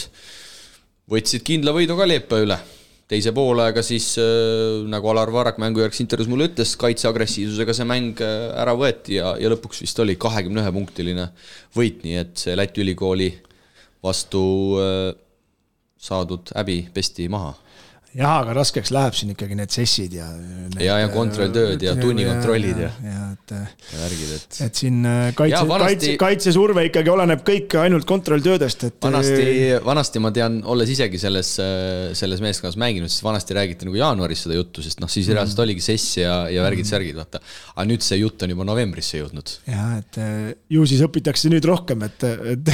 tundub nii, et nüüd on, nüüd on kogu semestrijooksul raske, sest kogu aeg on, ei tegelikult nali naljaks tõtt-öelda enne sessi on, on ka neid kontrolltöid, olen isegi selle tee läbi käinud ja, ja värk, et ega. no minu jaoks lihtsalt on üllatav see, et kaitsesurve oleneb äh, sessidest nagu, et kas siis ei jaa, lihtsalt, lihtsalt ma arvan, et seal ei olegi mõistlik nagu äh, ühte perioodi üle tähtsustada, nagu ma ütlesin, ma olen selle tee selles mõttes läbi käinud, et pigem tulebki lihtsalt öelda seda, et äh, poisid mängivad ülikoolis käimise kõrvalt korvpalli, et see annab, noh, mingis mõttes on see ikkagi nagu töö kõrvalt mängimine, et nii, nii lihtne. ja tänu sellele ka nominendiks said jaa, täpselt, sest äh, ei saa küll öelda töölisklassi meeskond, aga üliõpilasmeeskond. et nagu me teame, Tartu Ülikool on ka äh, nii-öelda ülikooli meeskond, aga noh, olgem ausad, seal, seal neid üliõpilasi, ma ei tea, paar tükki võib-olla on Mensis ja Malmanis vist ei käi enam. nii et see ei tee päris jah, sama välja, aga, aga uue nädala nominendid siis Viimsi, Maicel Kotsar ja TalTech Optibet, nii et homme saate kõik oma lemmikule äh, hääle anda. Läheme edasi saate viimase osaga, kui võtame kõne kaugele Poola Janar Jõesaarele. mängumeeste torumured lahendab Infralink. koht, kus poolkõva toruga ei mässata. usalda asjatundjaid kodulehel infralink.ee tänases Eestlased välismaa rubriigis peatume jällegi Eesti korvpallurite tegemistel välismaa avarustes, kui alustuseks siirdume kõnega Poola, Vlotslaweki linna, kus teist hooaega järjepanu on ketsid jalga tõmmanud Janari Jõesaar isiklikult, tere hommikust, Janari! tere hommikust! pärast viimast EM-i said sa raske põlvevigastuse, ehk siis alustuseks, mis seisus su põlv on, meil on siin teisigi rahvuslikke põlve, põlvesid äh, stuudiolaua taga, aga sinu oma on ilmselgelt olulisem, et kas sa oled täielikult sellest raskest traumast välja tulnud? ütleks, et äh, põhimõtteliselt olen küll äh, täielikult välja tulnud, kuigi sellist teravust ja, ja plahvatuslikkust nagu ei ole veel tagasi tulnud, aga nagu õnneks, õnneks nagu põlv katki enam ei ole, nii et saab nagu asju teha. Kas tagasi Anvilli tulek sai äh, aset leidma sisuliselt tänu sellele, et, et eesotsas on sama poolakas treener, kes oli ka mullu ja, ja nagu sa siin eelmisel aastal ka meile mainisid, sa saavutasid temaga ütlemata hea klapi? Äh, jah, tema oli selles mõttes põhi, põhi, põhiinimene, kelle, kelle pärast ma siia tulin, et eelmine aasta jäi see asi pooleli, siis koheselt pärast nii-öelda vigastuse saamist äh, treener ütles sõnad, et äh, proovime uuesti järgmine aasta ja, ja nii ka läks, jah. Ütle siis treeneri nimi ka ära, et me harjutame alles, aga meil ei ole veel välja tulnud Razumkevitš. ei no eesnimi ka ikka. no seda, seda ma ka välja ei jää. ka ei ütle? Premislav, noh no endal on, endal on sul Premislaviga nii hea klapp, aga, aga kuidas sa siis teda, kuidas, kuidas sa siis teda kutsud, coach või? ma, coach ikka, jah aga kas sinu enda jaoks oli ka üllatav, et, et nad ikkagi sind nii ruttu tagasi tahtsid või, või, või oligi nagu ikkagi treenerist soov nii suur või, või oli sul mingeid teisi pakkumisi ka ikkagi pärast vigastust ju väga, väga ütleme nii, et kosilise ukse taga tavaliselt väga palju ei ole äh,? oli küll, päris mitmeid oli äh, see suvi, aga, aga ma ei võtnud nagu neid koheselt vastu, sellepärast et ma ootasin seda Anvili asja äh,. oleks võinud tegelikult see Anvili asi isegi kiiremini minna, aga, aga eks nad pidid endal mingid kindlad pusletükid paika panema ja sellest ka nagu äh, oli minu, minu pärast või noh, mina, mina pidin ootama selle pärast äh, veidikene pikemalt, et äh, jah, oleks võinud kiiremini minna, aga, aga pakkumisi vähemalt teistest kohtadest tuli, nii et ilma tööta vast ei oleks jäänud. kas mõni Eesti klubi ka arvas, et näed, Jõesaar on nüüd täitsa vigane loom ja ja, ja paras aeg nii-öelda Eestis jätkata, kas, kas mõni klubi ka, ka siit kodumaalt huvi tundis? ja ikka, selles hoiti natuke ühendust Rannula ja, ja, ja ka Tartu poole pealt, nii et kõige hullema mitte kõige hullema variandi puhul, aga, aga oleks saanud ka Eestisse vast loodetavasti jääda, jah. Aga nüüd, kui sa ikkagi teist hooaega sealsamas võistkonnas oled, siis võib-olla sihuke hea võrdlusmoment, et et mäletades, et Anvil eelmine hooaeg võitis lausa selle neljanda eurosarja ära ja, ja Poola liigas oldi selline play-off'i meeskond, siis siis kuivõrd sellesama treeneri all see meeskond muutunud on, siis võib-olla ka nii koosseisu mõttes kui ka mängulises mõttes või, või erilisi vahesid sa ei näe? no ütleme, meil on see äh, tuumik on nagu enam, enam-vähem sama nagu äh, kaks põhimängijat siin, äh, ütleme, kolm, kolmas ka nii-öelda see meie kapten, point guard, et põhituumik on nagu samaks jäänud, aga, aga aga see aasta võrreldes eelmise aastaga on ikkagi natukene niisugune veidikene noorem sats ja vähe atleetlikum, et võib-olla nagu rohkem arvastame, armastame niisugust eh, kiiremat mängu, et. aga noh, põhimõtteliselt need liikumised ja asjad on ikka nagu mängujoonis on üldiselt sama pildiga, mis eelmine aasta aga asjad kuidagi tulemuste mõttes risti vastupidi, et kui ma siin mainisin, et eelmine hooaeg võitsite eurosarja ära ja noh, küll sina muidugi hooaega ei lõpetanud meeskonnaga, aga, aga seal äh, Poola liigas olite kuskil play-off'i joone juures, siis hetkel Poola liiga ainuliidrid, kaheksast mängust kaheksa võitu, nagu Cramo siin Eestiski, aga, aga eurosarjas äh, on ikkagi tükke sisse tulnud, et, et räägi võib-olla Janar ise täpselt ära, ma usun, et sa oled kursis, et kui head võimalused sealt eurosarjast veel edasi pääseda on, et te suutsite sellele Šotimaa uhkusele Kaledooniale alla jääda, lisaks siis kaotasid Bilbaot, et, et kindlasti sa oled kursis, et äh, teil on eeldavatavalt siis kolmapäeval Sibiut vaja kindlasti võita ja, ja ilmselt siis võita ka võimalikult suurelt. Äh, olukord on niisugune, et me võime minna veel mingi, mingi variandiga siis nii-öelda eelviimase või viimase niisuguse laki, laki nii-öelda teise koha asetusega edasi, aga see oleneb sellest, et kuidas siin teistes gruppides äh, mängud lähevad, et, et päris mitmest mängust oleneb siis see, et, et kui me nüüd see, see nädal võidame Sibiu ära, siis äh, on meil nagu, lähme nii-öelda teisena grupist edasi, aga noh, siis sõltub, kuidas teistel gruppidel läheb. et äh, kahjuks nagu otseselt meie, meie taga ei ole midagi kinni, et me tuleb, me peame lihtsalt ära võitma selle mängu ja, ja siis saab edasi vaadata.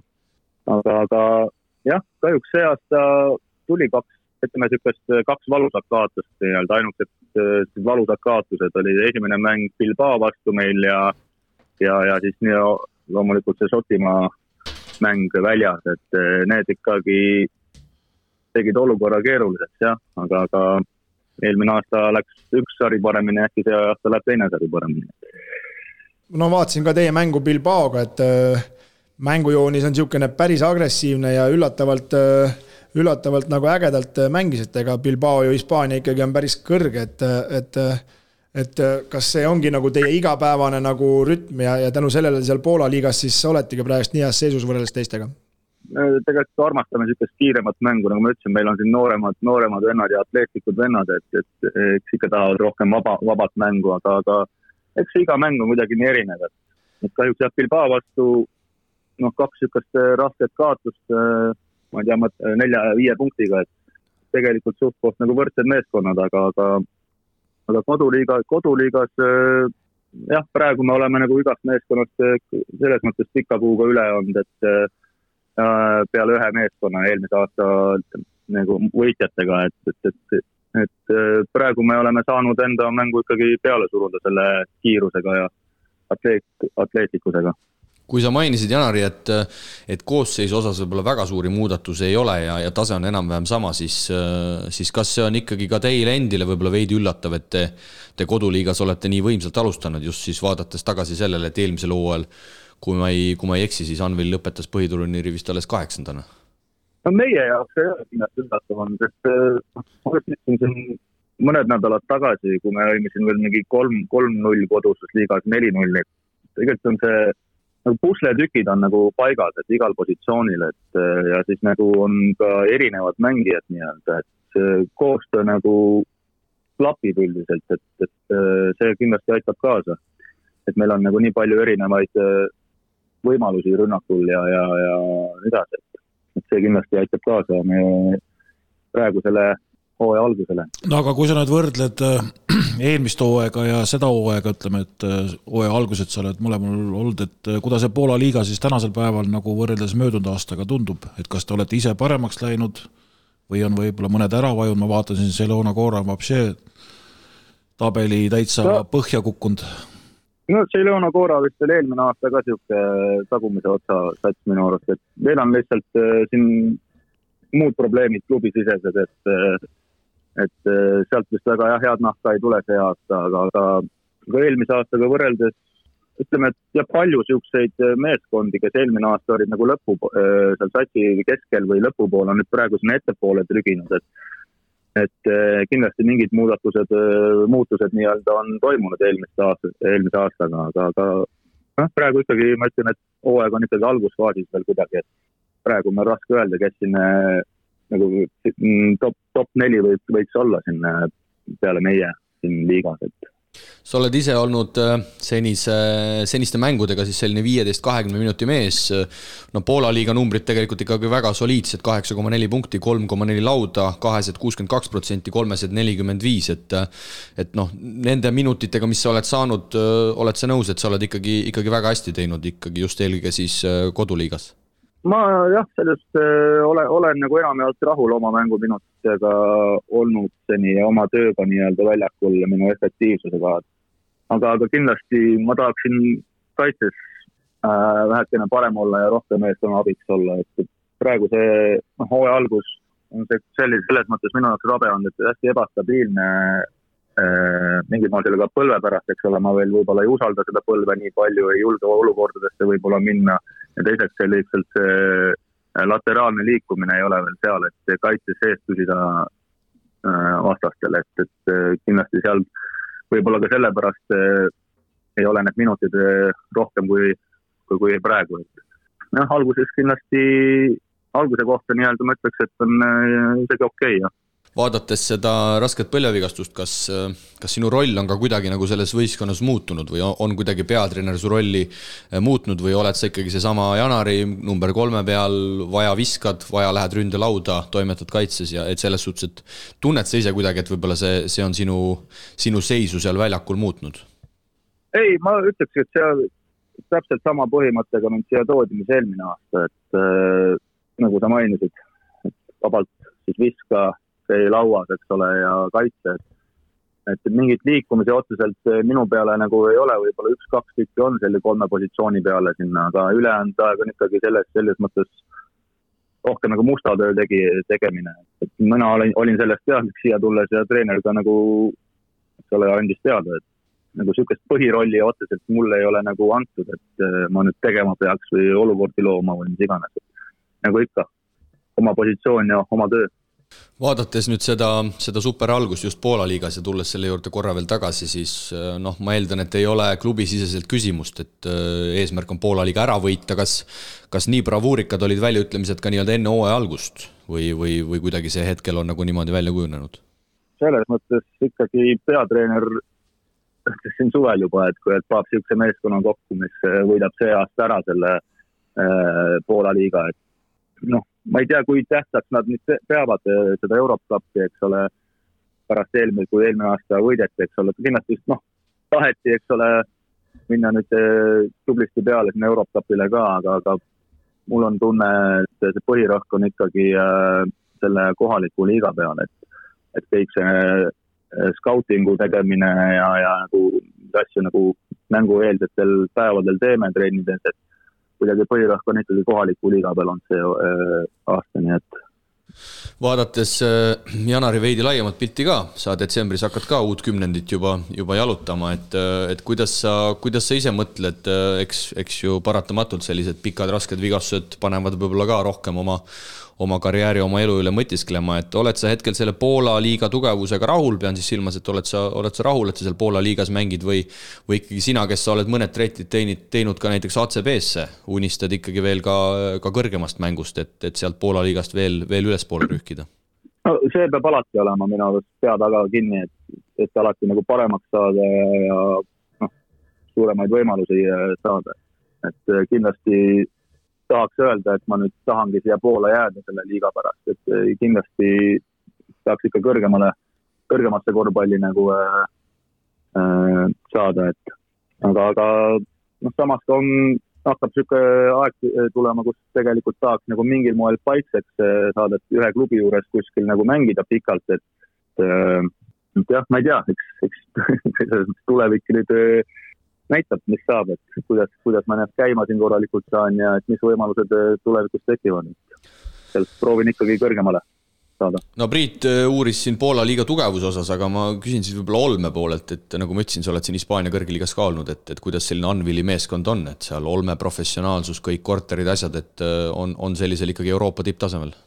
Mina ütleks küll jah, no nii, nii paljudes kohtades, kui ma nagu olen olnud, sama ka ACB-ga, et võrreldes on Äh, täiesti professionaalne kõik siin, et äh, uued autod, äh, ilus korter.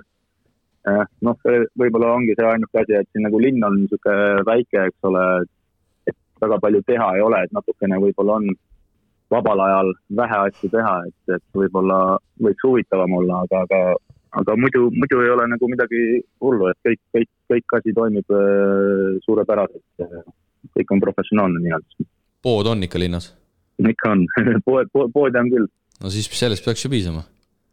no kindlasti ja lõpetuseks, äh, no nii sul kui ka teistel kui ka treeneritel on siin koondisest pikk paus, kuna novembri aken jäeti ära ja ja tegelikult ju selle vigastuse tõttu ka sa pole, sa pole koondises nüüd äh, viimases tsüklis, selles suvises tsüklis olnud, et äh, palju sul Jukka, Jukka kontakti on olnud, et ma tean, et siin Hispaania tiir on tal ees ootamas, et tuleb Vlotslav äkki ka külla või on juttu olnud? natukene siin rääkisime mingi aeg, et seesama, ta pidi, Jukka pidi tulema sinna Bilbao mängule Hispaaniasse, mis meil oli siin nüüd kaks nädalat tagasi.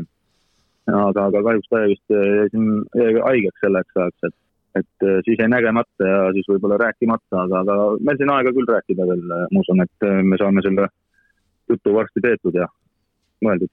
ja kolmapäeval siis juba, juba võtate kodusaalis rumeenlased vastu ja, ja see mäng siis nagu nagu me siin arutasime, tuleb noh, teie roll on see igal juhul võita ja võita suurelt ja siis kõik enam teist ei, ei olene jah, võtame enda nagu võtame maksimum, mis äh, võtta annab, et soovime ikkagi mingise võimaluse endale anda edasipääsemiseks, et kindlasti tahaks selle, selle Eurocupi asja ka veel elus hoida. aga aitäh sulle, Janari, soovime edu nii kolmapäevaseks euromänguks kui ka, kui ka järele jäänud hooajaks, et, äh, et pange siis nulliga Poolas, Poolas lõpuni välja, laseme sul trenni minna ja, ja ole mõnus olgu nii, aitäh, nägemist Janar Jõesaar siis teist hooaega Poolas Anvili meeskonnas mängimas pärast rasket äh, põlevigastust ja, ja tore ikkagi kuulda, et, et pärast äh, pärast sellist katsumust, teades, mida Janari siin ikkagi üle elas, noh, mina ütleks, et üllatavalt kiiresti, üllatavalt heale tasemele on ta tagasi jõudnud, olgugi et ta ise andis mõista, et, et kaitsemäng ja külgliikumine veel annab soovida, aga no oleks ilmselt natukene palju loota ka, et noh, et sa tuled samasuguse mehena tagasi, nagu sa, nagu sa läksid. nojah, nagu siin kõnes ka välja tuli, et päris efektiivselt oma minutite kohta mängib ja ühte, ühte mängu nagu siis Bilbao vastat-, vaadates ka laivis, siis ikkagi täitsa arvestatav mees ja no tõesti üllatav, et nii enesekindlalt ta hetkel mängib. ja, ja see näitabki minu jaoks nagu seda kvaliteeti, mis, mida ma olen üritanud ka siin saadetes rõhutada, et selle kaheksateistkümne minuti jooksul, mis ta keskmiselt saab, seda ei ole väga palju on viskeprotsendid ikkagi väga head, mis see oli, kuuskümmend viis kahesed, nelikümmend midagi kolmesed, et et ei ole palju mehi, kes nii väikeste minutitega suudavad ikkagi nii hästi sisse visata, et see näitab puhas seda kvaliteeti. nojah, seal Bilbao mängus ka ikkagi, kui ta väljakule tuli, siis kohe mängiti tema peal äh, nulli kolmese viskekoht ja kohe koputas sealt ära ka ja meeskond ikkagi arvestab ja, ja, ja no siiamaani on tõestanud, et on mees õigel kohal. nii et siit ainult, äh, ainult Janari ülespoole ja ja siis äh, saab ainult veel paremaks minna. tuleme siis Eesti korvpalli, korvpallurite möödunud nädala mängude juurde ja, ja noh, eilsest õhtust ikkagi üks väga uskumatu, aga üks väga mõru, mõru maik suhu jäi, kui Bilbao meeskond, kes sisuliselt oli seda mängu võõrsil Juventudi vastu võitmas, suudab selle lõpuks ikkagi kaotada. mul oli endal ka seal äh, live lahti nii-öelda statistika mõistes ja, ja noh, vaatasin need korras, seal paar minti oli jäänud, mingi a la kümnepunktiline eduseis, võib-olla veidi vähem ja ja lõpuks siis Juventud võidab selle mängu hullumeelse lõpuviskega kaheksakümmend üks, seitsekümmend kaheksa, kõik videod on netis leitavad, kes tahab üle vaadata. ja kahjuks meie mees Kullamäe, noh, selles mõttes ikkagi negatiivses mõttes äh, asjas sees, et äh, sai seal Bilbao viimasel rünnakul hästi viskele, olgu siis kõigil neile öeldud, kes ei näinud, viigiseis oli, Bilbao külje out, mingi neli-viis sekundit äh, vist oli mängida, veidi rohkem, kuus. Kullamäe sai väga heasse positsiooni, paremasse nurka palli otsustas seal mingi neli sekundit enne lõppu ka kohe selle viske võtta, mis oli ilmselgelt selles mõttes õige otsus, et läks mängu võitma, aga kahjuks jah, oma pallile lauda järele ei läinud ja, ja seetõttu vastaste tagamees sai selle palli ja, ja lennutas kaugemalt, kui kui keskjoonelt selle palli teele. oma kolmese poolt. just, ja see sopsas teisel poole rõngast läbi, et no sellist sai... asja sel hooajal vist ei olegi väga kuskilt äh, ei näinud. ei ole ja, ja seal sai nagu kõik, mis saab valesti minna, sai nagu valesti minna. kõigepealt äh, Kullamäe täiesti vaba, jumala õige vise ma ei tea, kas time-out'i enam oli muidugi vastastel veel võtta, kui nad oleks ka aega ette läinud, aga see selleks onju. ja siis tuleb sihuke laste korvpalli õpetused tulevad nagu, et mida ei tohi teha, et kui sa viskad peale, ära mine nagu positsioonist välja, et hüppas tagasi kõmm, kõmm, kõmm külje out'i, pall kukkus samma kohta, mees võttis palli, läks veel midagi sinna üritama päästma, aga see pani kohe sealt küljejoonega ka flirtis, ma vaatasin, et äkki astub küljejoone peale, aga pani sealt selle õuna lendu ja see pani kohe tšah puhtalt sisse ja kogu mäng, no et päris, päris uskumatu. jah, seal oli veel pull vaadata, et mees lasi selle palli käest lahti, Kullamäel vaatas järgi, et ahah, et lähme lisaajal hakkas pingipooli juba jalutama ja siis kõmm pall sisse ja kahe käega peast kinni, ilmselgelt seal midagi muud teha ei olnudki. Ja, ja mulle tundus, et selle viske äh, tegemise, sooritamise järel Kullamäe nagu tundis, et see läheb sisse, sest vaata, ta kuidagi nagu vajus täitsa ära, noh, ta juba tundis, et kõik oli õige tunnetus, kõik asi, vaata, ta ei olnud isegi valmis ju selleks, et see nagu mööda läheb, ta ei tundnud, et see jääb lühikeseks, et ma pean nagu järgi minema ja see oligi see, et siis noh, siis see põrkas nii, nagu ta põrkas ja, ja see ülejäänud on juba no,. sealt ütleme ajalugu. reaalsuses, kui ta oleks lauda järgi läinud, tõenäoliselt kedagi eriti seal tsoonis polnud, ka ta oleks ise selle palli veel kätte saanud. nojah, või sealt oleks mingi ja, puterdamine tulnud ja, ja no viset ei oleks tulnud. kordusviske oleks veel saanud. ja ma mõtlengi, pigem oleks ta kordusviske saanud, ise sinna samma tsooni läinud, seal ühtegi inimest polnud, et oleks saanud veel ühe korra proovida, aga noh, see on juba ajalugu. jah, läks nagu läks, kolmapäeval võidetakse siis üsna napilt võõrsil no Rumeenia sellist, ma ütleks isegi Rumeenia liiga tagumise otsa satsi Sibiut, Sibiu mängib siis selles nõrgemas, nõrgemas grupis seal Rumeenia liigas seitsekümmend kolm, kuuskümmend kaheksa, Kullamäe viisteist minutit, viis punkti ja ja ma arvan, et nüüd kokkuvõtlikult võib-olla hinnata Kullamäe sooritusi noh, kindlasti plusspoole peale see hooaja algus, siin ei ole midagi rääkidagi, aga ma arvan, et võib-olla veel natukene tõusta seal ACB-s ja oma karjääris, siis nüüd on vaja see parem stabiilsus leida, et kohati on tulnud sisse mingeid mänge, noh, kus ma ei ütle, et ta nagu ära kaob, ilmselgelt ma ei vaata ka kõiki mänge, aga statistika mõistes kohati nagu, nagu on ja siis jälle mingil hetkel nagu ei ole jah, et kuidagi treener annab talle selle järgi mänguminutid, kuidas ta esimesed visked sisse paneb või ei pane, et aga no me isegi ei hooma, ma arvan, kui raske tegelikult selles ACB-s on äh, nagu väljakule saada, et, et äh, ja, selles ja. mõttes tuleb ikkagi olla rahul, et ta nii palju minuteid saab ja ja no ütleme nii, et alustasid küll väga võimsalt, aga nüüd on hakanud tulema nagu lund tuppa seal ACB-s, et kas on juba kuus kaotust ja neli võitu või? siin nüüd on jah, järjest tulnud, no eile oli ikkagi eriti valus, sest see mäng no neid valusaid on neil ennemgi olnud, noh neli-kuus on hetkel ja, ja jagavad siis kaheteistkümnendat kohta Obradoiro ja, ja Andorraga, ehk siis nii-öelda play-off äh, joone taha on nad, nad kukkunud. ja Baskonia saab... siis üheksa kuni üksteist Juventudi ja Tenerifega ja, ja Konontšuk, kes siis mängis kolm minutit, viimases mängus Andorra vastu kodus küll võideti. Nemad siis kaks-kaheksa ja nemad on seal ohutsooni, väljakukkumistsooni juures kohe ja et see näitabki ikkagi, see on nii, nii tihe see liiga, et seal eksimisruumi pole. eksimisruumi ei ole ja, ja läheme siit Itaalia kõrgliiga juurde edasi. Sassari Kaspar Treier kahjuks kaotasid taas eile siis Pistoiale, Treier neliteist minutit, viis punkti ja ja pikenes ka Brindisi agoonia Itaalia kõrgliigas, olgugi et Kalev Cramo teame alistati, siis äh, laupäeval Trentolt tuleb kaotus, Riismaa neljateist minutiga punktiarvet ei ava ja, ja Brindisi siis endiselt Itaalia liigas võiduta kas seal Itaalia liiga tabelis keegi veel võiduta on või on üldse võimalus? Treviso, Jurkatamme endine koduklubi, mõlemad on null kaheksaga ja, ja nende ees siis kohe Sassari eh, nii-öelda selles ohutsoonis esimesena väljas, neil on kaks-kuus, teistel on juba kolm võitu, nii et noh, see vahe on tegelikult selles mõttes juba päris suur, et Itaalia kõrgliigas kolme võiduline edumaa on, on, ma ütleks, päris suur edumaa. et siin tuleb kiiresti-kiiresti see nool teisele poole keerata. jah, muidu ootab A2 A2 ootab muidu. Ja, ja teised mehed siin ka mängisid, äh, noh, mida veel välja tuua, kindlasti eurosarja mõistes äh, seda, et äh, Karl-Juhan Lipsu koduklubi Balkan võttis eurosarjas järjekordse võidu, kodus alistati ungarlaste Alba kaheksakümmend viis, seitsekümmend üheksa, nii et Balkan on sellest alagrupist esimesena edasi minemas. nii et me saame kindlasti Eesti meestele veel ka järgmises faasis pöialt hoida, küll Balkan kaotas koduliigas Tšernomoretsile võõrsil laupäeval kaheksakümmend üks, üheksakümmend aga Lips saab ikkagi suuri minuteid, koduliigas ka kolmkümmend kuus minutit, kaksteist punkti küll, Karli väljakul olnud aja jooksul palk on miinus üheksateist. ja eurosarjas mängib Karl siis kolmkümmend viis minutit ja, ja viskas sealgi kaksteist punkti, nii et tundub, et tema, tema roll serblases treeneri käe all on ikkagi praegu päris kindel. Jah, päris huvitav anomaalia, et need neli minutit, mille Karl väljakul ei olnud, oli võistkond pluss kümme nagu et üheksaga kaotasid, aga no, jah, aga jah, Sernomorets oli väga heas äh, valmis, kodu, jah, kodus, kodusais ikkagi valmis ja, ja ikkagi tegi selja prügiseks, jah. aga no üks asi, milles ma aru ei saa, mis asja see kuradi Jürgens mängib, noh kumb see nüüd liigamäng oli ja kumb see karikas oli, iga nädal on vennal kaks, kaks mängu, et ühe võidab, ühe kaotab, aga ma ei saa aru, kas ta nüüd võitis liigas või ta võitis selles. Äh, ei, see oli karikas minu teada, see neljapäevane, mis nad Vienna vastu võõrsil võitsid. liigas ikkagi jälle tuppa, jah? liigas tuli tuppa jah, Mažeikai võõrsil võõrsil seitsmega, sind ikkagi huvitab see värk? ei, iga kord sa siia paned selle ja iga kord vaatan, et oi, tubli kaks mängu, üks võit, aga, aga liigas ongi ainult ühe võidu peal või? jaa, hetkel on nad napilt Šiauliai ees, Šiauliail üks üheksa on ja Veesisel üks kaheksa, nii et. Masus on veel alles või? vot ma ei teagi, ma nii tihedalt ei, ei ole olnud. nii tihedalt ei ole Leedu meedias sees, aga ma arvan. ega ma sinu käest küsingi, Leeduga käest küsin. ma arvan, et see on aja, ai vabandust, ma arvan, et see on aja küsimus selles suhtes, et äh, nagu siin mingi saade sai öeldud, Šiauliail peaks eelarve järgi olema selline top kuus ikkagi nii et see, et nad seal viimased on, see on, see on paha-paha, aga Mattias Tass siis esindamas Ostende meeskonda meistrite liigas, nemad võtsid kolmapäeval Oldenburgi vastu võidu, kaheksakümmend kaheksa, kaheksakümmend kolm, see oli minu teada esimene võit Ostendele, kui ma ei eksi. Champions League'is Tass kuusteist minutit, kolm punkti ja, ja koduliigas siis ka laupäeval võit ära võetakse Janariga ja Janarist me täna juba rääkisime.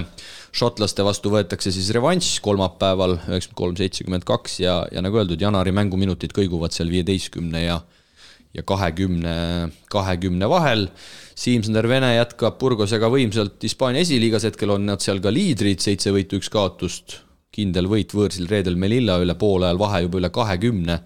nii et seal treener sai kõigile rahulikult mänguaega eh, jagada, nii et hetkel läheb kõik vist Priit Burgose jaoks plaanipäraselt või oled sa kuulnud? No veel on pikk maa minna, et ega praegu küll jah, aga, aga tõehetked alles tulevad. kõige suurem konkurent on täpselt sama on koha. ka ühe, ühe kaotusega, aga vist on seal üks mäng vähem peetud. ja kõige naljakam on see, et oma linnas teine sats, kes peaks olema eelarveliselt tükk maad väiksem, istub ka kuklas kohe. no näed sa, see on see teine Burgos jah? just no. see on nagu. Need on vist neljandal kohal seal. nagu Selli. no põhimõtteliselt jah oi, milliseid paralleele siin Ai, kolleeg veel saate lõpetas. no ühe sama linna omad. ja, ja teravus, teravus on säilinud. teravus on praegust. et vanasti sa siin haigutasid alles, kui kaks tundi täis sai, aga nüüd siin siuksed paralleelid tulevad, varsti hakkavad metafoorid ka lendama. hakkan jah siin äh, rääkima nagu Padarust üks vend, et on, selg on sirge olnud praegust neli päeva juba. aga musta, musta töö puidet ka võidab laupäeval kodus äh, Leidat ja, ja puidet siis seitseteist minutit, kaks punkti, kaks lauda, nii et seekord. Jaan tegi musta jälle seekord punkte ei, ei, ei tule, aga, aga Vallode liit on ka täitsa soliidselt seal play-off'is sees, ma praegu vaatasin, nii et see algus oli natukene murettekitav. tõusid aga, tagasi, jah. aga nüüd ikkagi äh, tolmendavad päris, päris ilusti ja, ja Konontšukist sai juba räägitud, et Granada küll eile võitis, aga Konontšuki minutid kahjuks on kukkunud päris marginaalseteks, nii et. aga no peame vastu, peame vastu Äh, sinna liigasse ongi raske saada ja sinna pildile saada on veel raskem, nii et las mees töötab. tuleb ko kogemusega võrra jälle rikkamalt välja, et äh, see on, ma arvan, parem variant ja see näitab ka ikkagi midagi, kui sa ikkagi terve hooaja seal äh, nagu püsid nagu, et, et me ju ennem näinud siin just Jõesaarega kõnes olnud, et mees käis ka korra vaatamas ja sai kinga, et see nagu ei ole hea. aga uus nädal Kristo korvpallitandril on käima juba läinud. mis märksõnad sa siis välja tooks? Kuhu sinu silm eelkõige sel nädalal peale läheb?